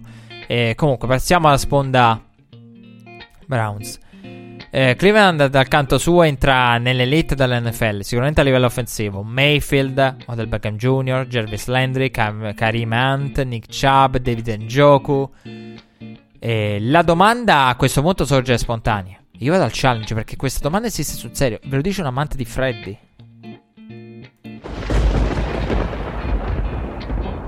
Freddy Kitchens è l'uomo giusto? Io ammetto che non avevo dei dubbi sulla scelta di Freddy Kitchens, anzi a me piaceva, mi intrigava. Adesso però cambia tutto. Perché quando è stato, è stato, scelto il discorso esiste ora perché fondamentalmente la squadra ha assunto tutto un altro valore, con annessi nuovi possibili obiettivi, diversi da quelli che aveva in mente il front office al momento della scelta di Freddy Kitchens. Quando Freddy Kitchens è stato scelto, i Browns erano una squadra con obiettivo e ambizioni da playoff. Quest'anno è non solo arrivare ai playoff poteva essere, ma eh, come playoff come traguardo, ma come playoff punto di partenza per costruire ancora di più. Non Super Bowl, non, quest- non siamo a livelli di Super Bowl, però diciamo sono tra le squadre che possono diventare una contender. Quindi arrivano play- diciamo l'arrivare ai playoff come obiettivo, Cleveland entra nella fascia di quelle che arrivano ai playoff con l'obiettivo di playoff come punto di partenza per far male ai playoff, non per arrivare come traguardo. Che se per arrivare come traguardo abbiamo visto anche cose tipo i Bills con eh, Bean che poi dichiara nell'intervista, mannaggia, cioè, mh, Bean General Manager dice, mannaggia McDermott e, alla squadra mi hanno mandato a puttane un piano di, di ricostruzione. Poi insomma stiamo vedendo come i Bills alla fine stiamo, abbiano continuato a ricostruire nonostante quello, però Bean avrebbe preferito una scelta al draft più alta invece di quell'apparizione fugace ai playoff ehm, con annessa partita spettacolare. Però dicevo, il discorso su Freddy Kitchens esiste, lo riconosco anch'io da, da, da, amante della scelta di Freddy Kitchens, che adesso cambia totalmente, cambiano totalmente i fattori, cambiano totalmente le carte in tavola. Qui siamo in una squadra con un bel potenziale, tante teste importanti, giocatori di personalità, giocatori di livello, quindi Freddy Kitchens si trova una squadra che ha tutto un altro un'altra dimensione adesso rispetto a quella che, che lo aveva visto insomma come eh, offensive coordinator e, e con l'interim coach Greg Williams adesso promosso head coach lui stesso eh, Jervis Landry ovviamente compagno della studio Odell ha celebrato su Instagram l'arrivo di OBJ postando una foto in cui è in chiamata in FaceTime con uh, Odell Beckham Jr. Lo stesso ha fatto Baker che ha postato una foto di quando i tre si sono allenati insieme, quindi i tre si conoscono. Scorsa estate sono allenati insieme nel, credo a luglio, può essere, nelle strutture di USC. Browns eh, hanno invece postato la foto di John Dorsey, il, il boomerang di John Dorsey che mastica la gomma. Eh, un John Dorsey quasi da, da draft day veramente per come ha saputo stravolgere tutto quanto in casa Browns. Anche se io dico attenzione, perché oggi tutti elogiano John Dorsey. Io voglio elogiare John Dorsey. John Dorsey è il miglior general manager dell'NFL. John Dorsey potrebbe, al prossimo anno, è, è tra le contender e tra le squadre che possono vincere due volte. Perché Kansas City è John Dorsey. Patrick Mahomes è John Dorsey. Tyreek Hill è John Dorsey. Beh, Karim Hunt anche, adesso ce l'ha. Tutti gli effetti lui, John Dorsey.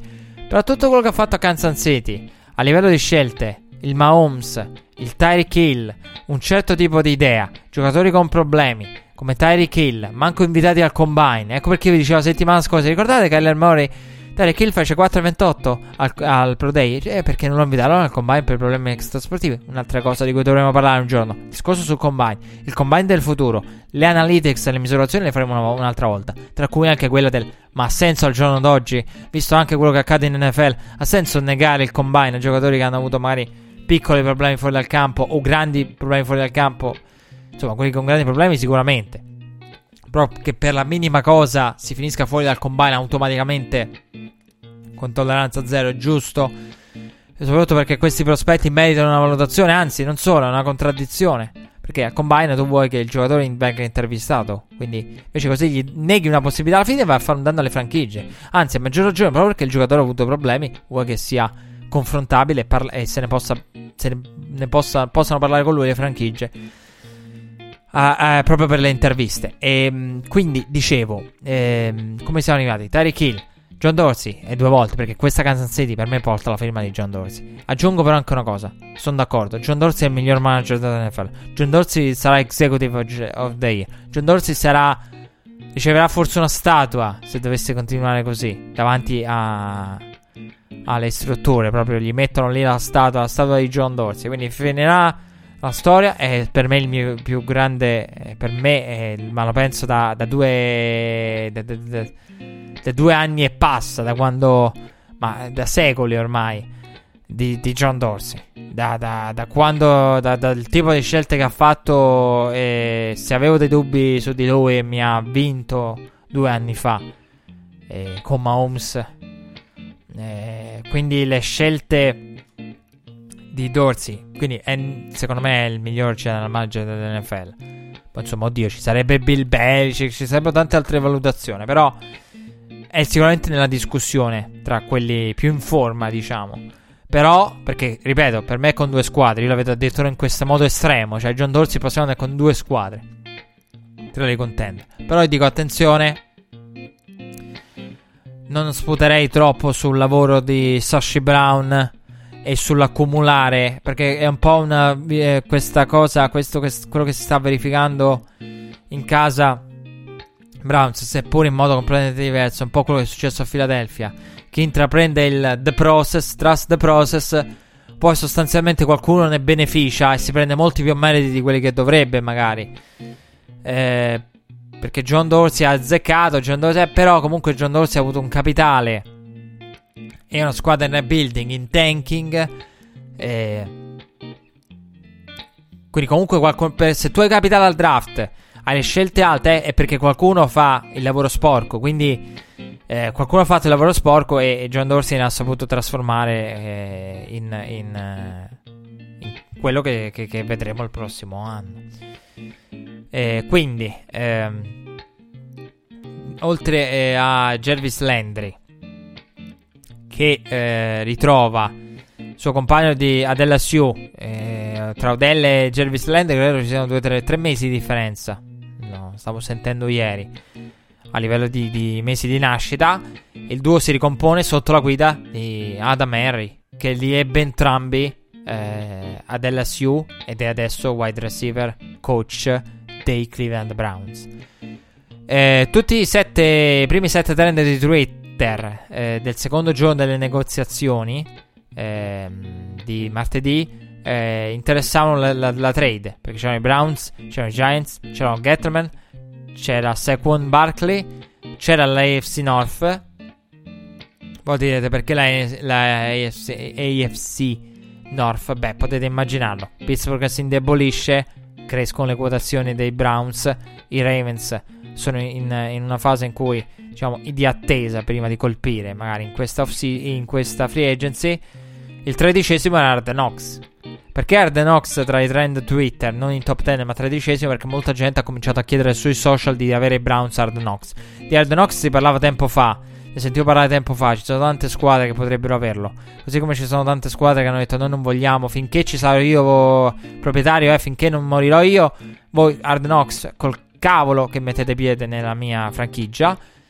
E, ehm, quindi ecco, però Hard Knox eh, per struttura di programma, ora non so se ve l'avevo raccontato o quanto ne ho parlato, sicuramente magari ne parleremo un'altra volta, in un altro contesto, con più tempo, non in questo, però Hard Knox tendenzialmente prevede per struttura proprio di programma, per statuto quasi del programma, una rotazione, quindi non vedremo i Browns due anni di fila.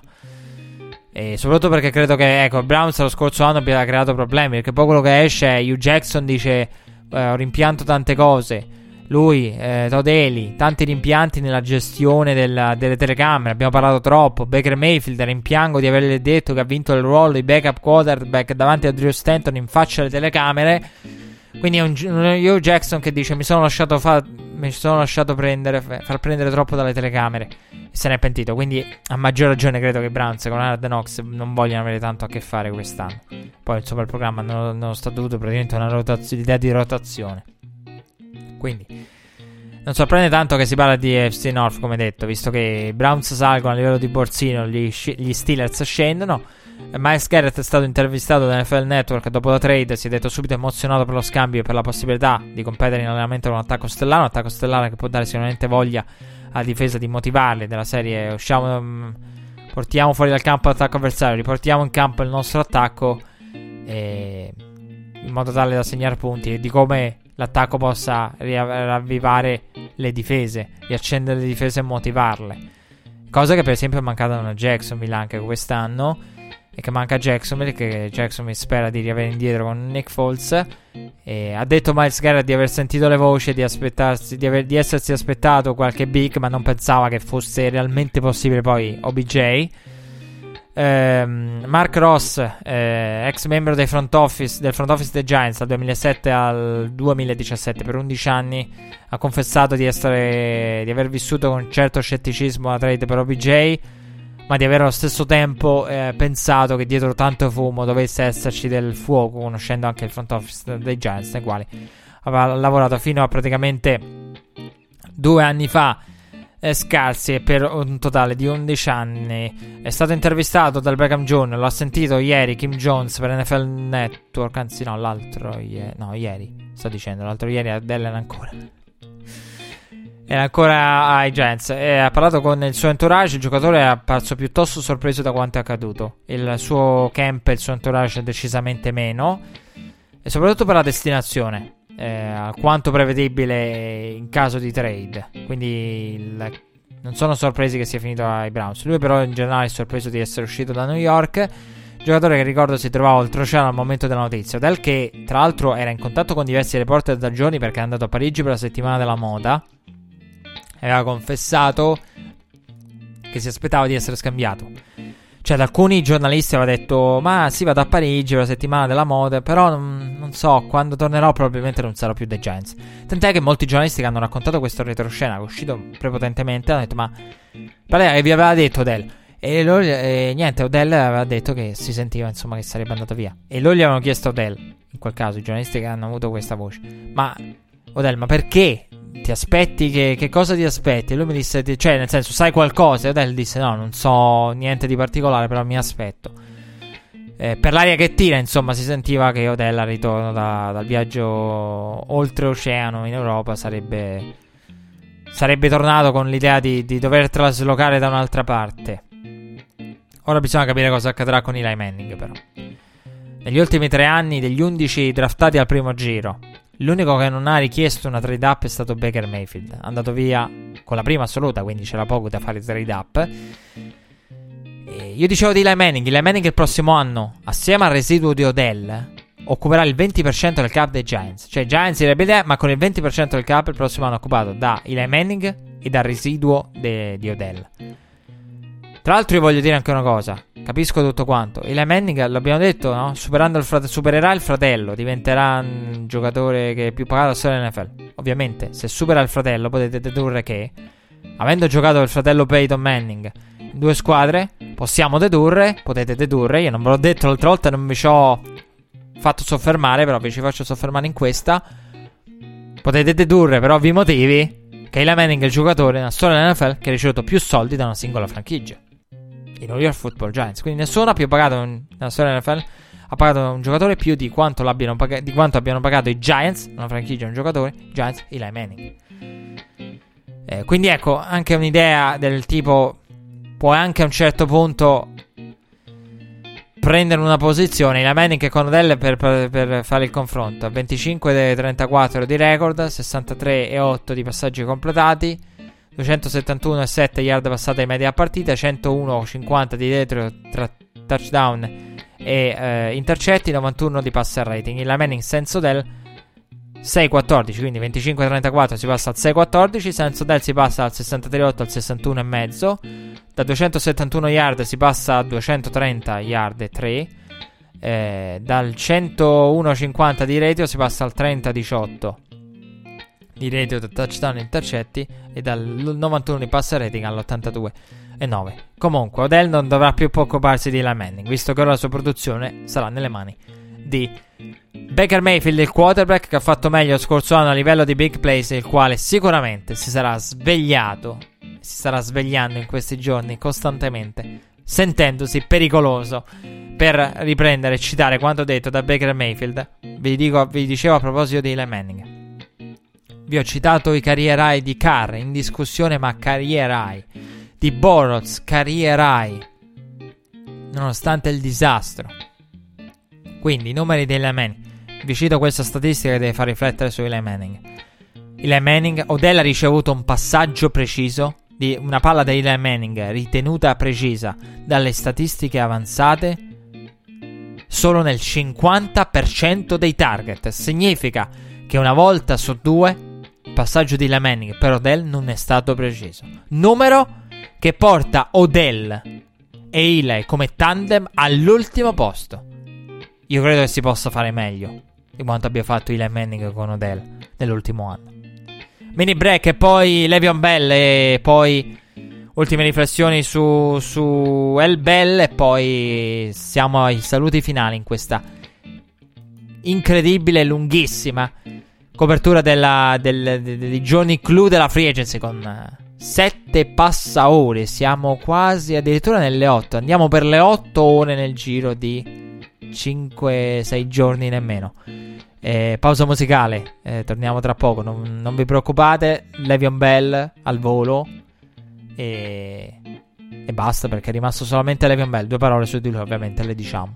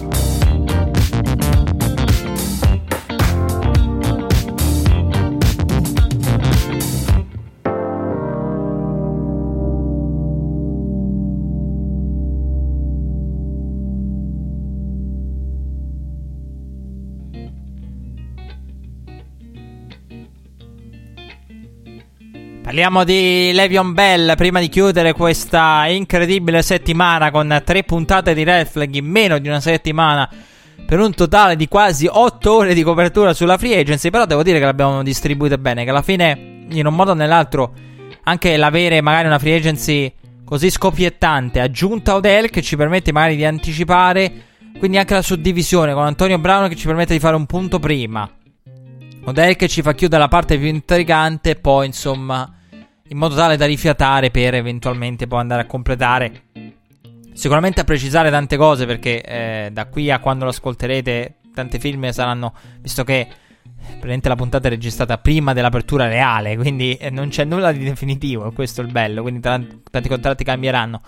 Qualcuno cambierà idea, non solo Anthony Barr, che invece non cambierà idea, sicuramente Levion Bell, che idea non l'ha cambiata per niente durante tutto il suo percorso di protesta e di, ehm, di diciamo, sciopero nei confronti degli Steelers. Eh, Levion Bell che è il running back che sappiamo il numero più alto di secondi medio dietro la line scrimmage per capire chi è Levion Bell tra coloro che hanno almeno 100 portate 3 secondi e 09 secondo il next gen eh, stats eh, Levion Bell che dal 2013 è primo per tocchi per partita 24 e 9 da lì nacque il discorso sono più di un ricevitore yards per par- corse per partita 86 e 1 quindi non solo più di un running back ma sono anche un ricevitore corro anche più degli altri. Ricevo più degli altri running back.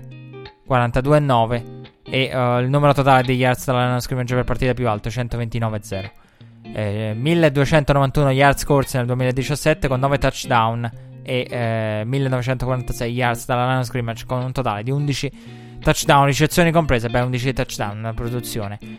Eh, comunque importante calcolando che ci sono non solo eh, corse ma anche eh, ricezioni Levion Bell ha firmato con i Jets 52 milioni, 4 anni di contratto di cui 35 garantiti. Levion Bell che avrebbe potuto utilizzare i Jets per fare leva come leverage sulle altre squadre costringendoli ad alzare il prezzo dei soldi garantiti. Eh, come fece Kirk Cousins, questa è una cosa che insomma emersa della, dell'ultima free agency che fece Kirk Cousins e che Kirk Cousins utilizzò praticamente i Jets come utilizzò, utilizzò i Jets per fare leverage. Non è l'unico esempio, poi ci sono gli esempi, diciamo, un po' più noti e più clamorosi per certi versi. Però Cousins lì fece leverage perché aveva poi la, la contender, la squadra che gli interessava, diciamo, potenzialmente in prospettiva di più, molto di più, ovvero Minnesota Vikings. Eh, però per fare le leva utilizzò i Jets. Poi ci sono gli esempi come i Tower che andò lì in visita a usare leverage non solo co- contro le altre squadre che ti vogliono firmare, magari contro la squadra che ti sta lasciando uscire. Accadde con il Tower con i Patriots. Il Tower andò lì.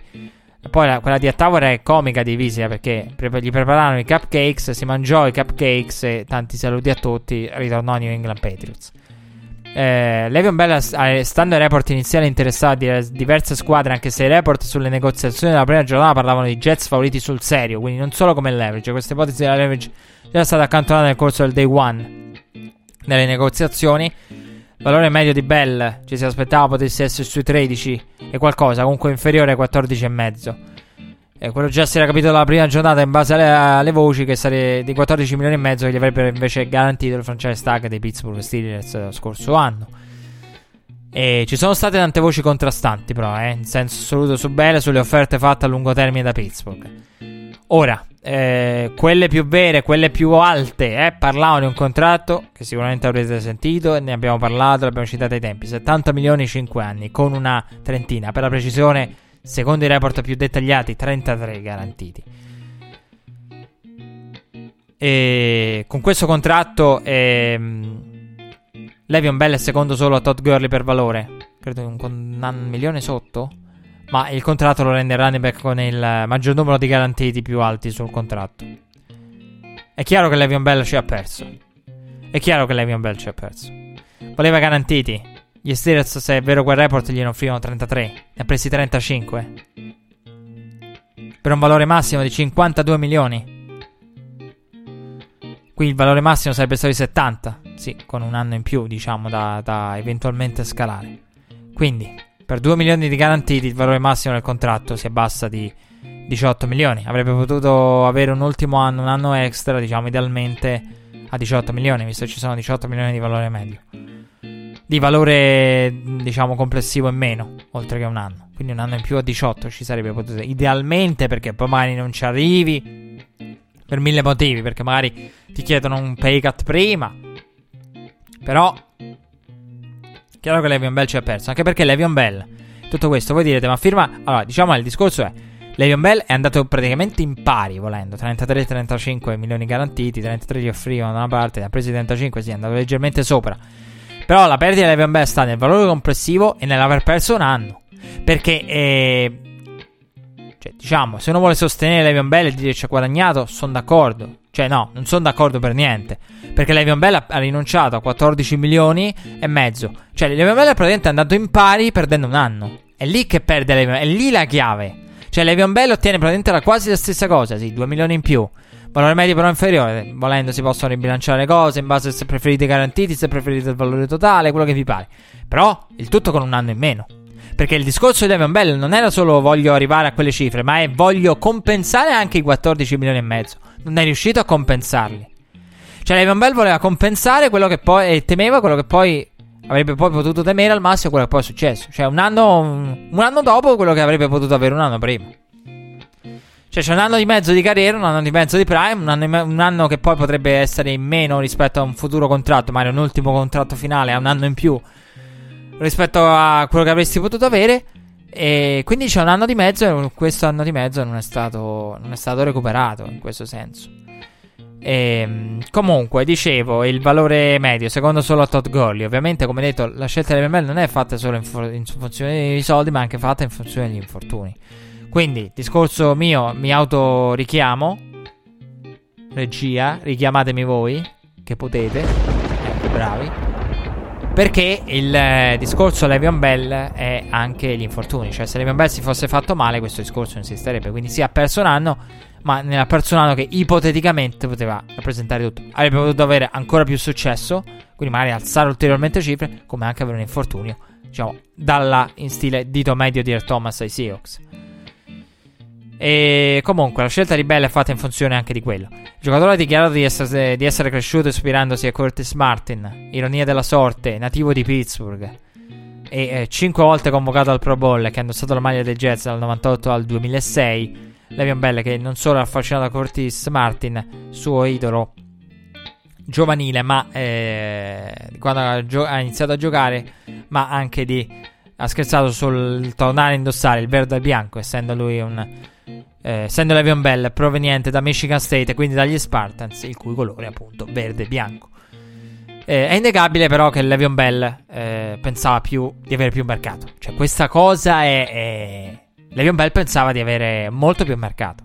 Molto più mercato. È rimasto deluso. Io l'ho detto prima, il tempismo, la firma che non arriva subito. Cosa ci dice? Ci dice che Le'Veon Bell ha meno mercato. E anche perché le, le valutazioni de, di Le'Veon Bell e del suo entourage erano... Il secondo running back era Tevin Coleman Devin Coleman che per carità può essere utile, può essere anche una buona firma, magari in base al valore, ancora sul mercato al momento. Poi magari quando ascolterete la puntata no. Poi c'era Coleman, c'era la Tavius Murray, c'era Ingram, c'era Adrian Peterson, insomma ci può essere concorrenza ma fino a un certo punto.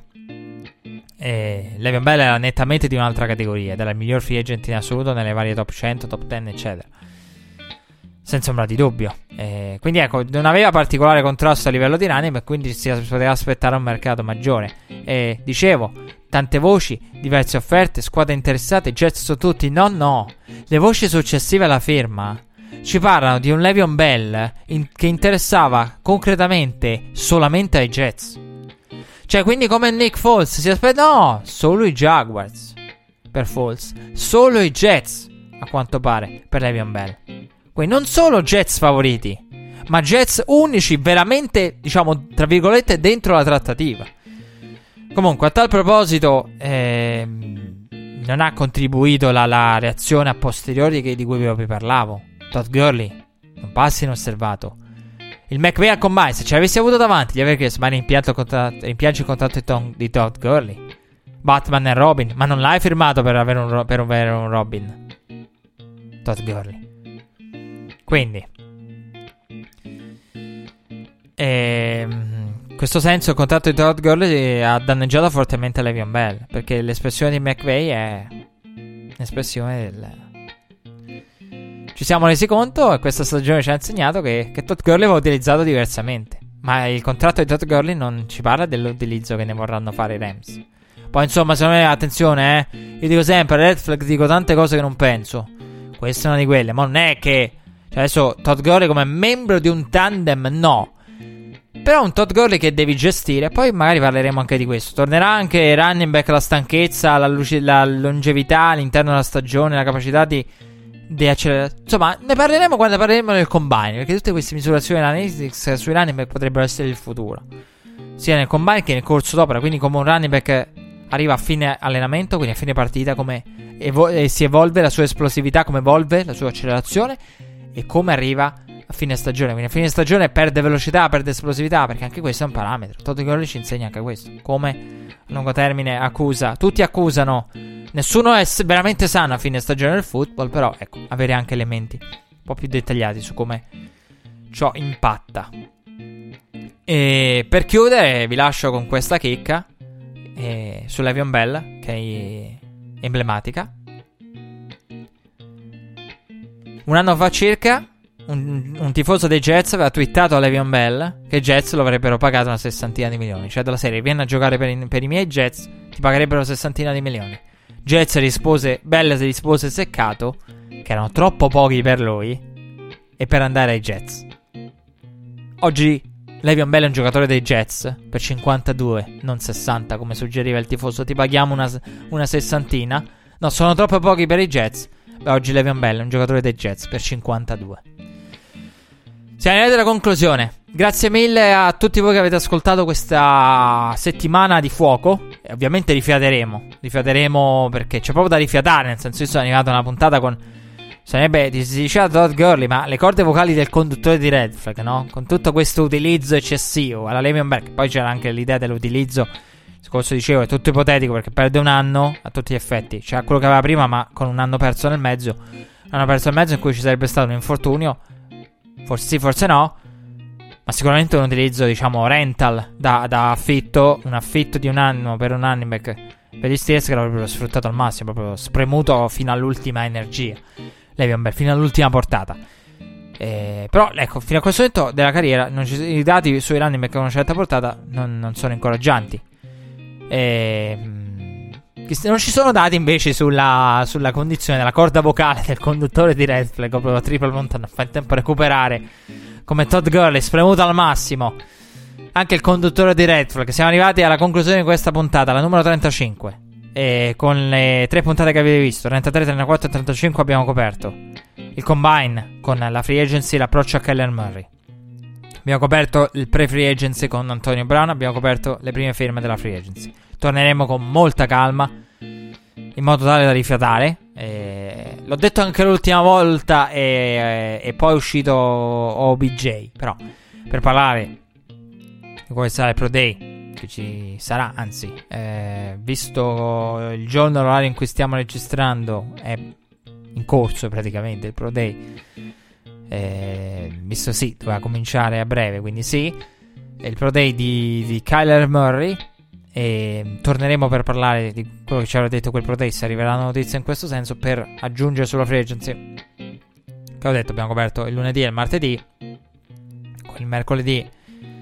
Ehm e la, l'imminente apertura reale della free agency cambieranno tante cose. Quindi noi siamo nell'ipotetico, però correggeremo tutto, aggiungeremo. Mancano ancora le firme. Tyler Williams è ancora sul mercato. Earl Thomas è ancora sul mercato.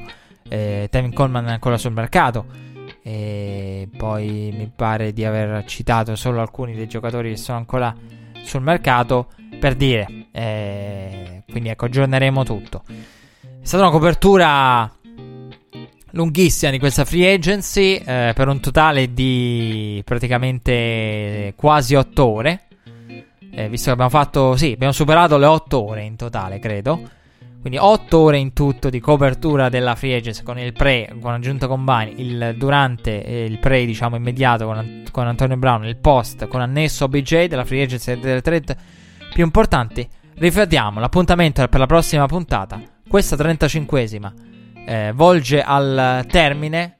Spero che insomma abbiate eh, gradito e apprezzato questa copertura. È stata, intensa anche, dicevo prima, la, le corde vocali, ma anche le orecchie dell'ascoltatore eh, saranno messe a dura prova da, da tutte queste ore, quasi in stile maratona. Però questa è stata la copertura della Free Agency. Grazie per aver seguito questa puntata. Grazie per aver seguito queste 8 ore di copertura della, dell'apertura della prima parte di Free Agency con tutte le trade. Appuntamento, come detto, alla prossima puntata. Un saluto a tutti.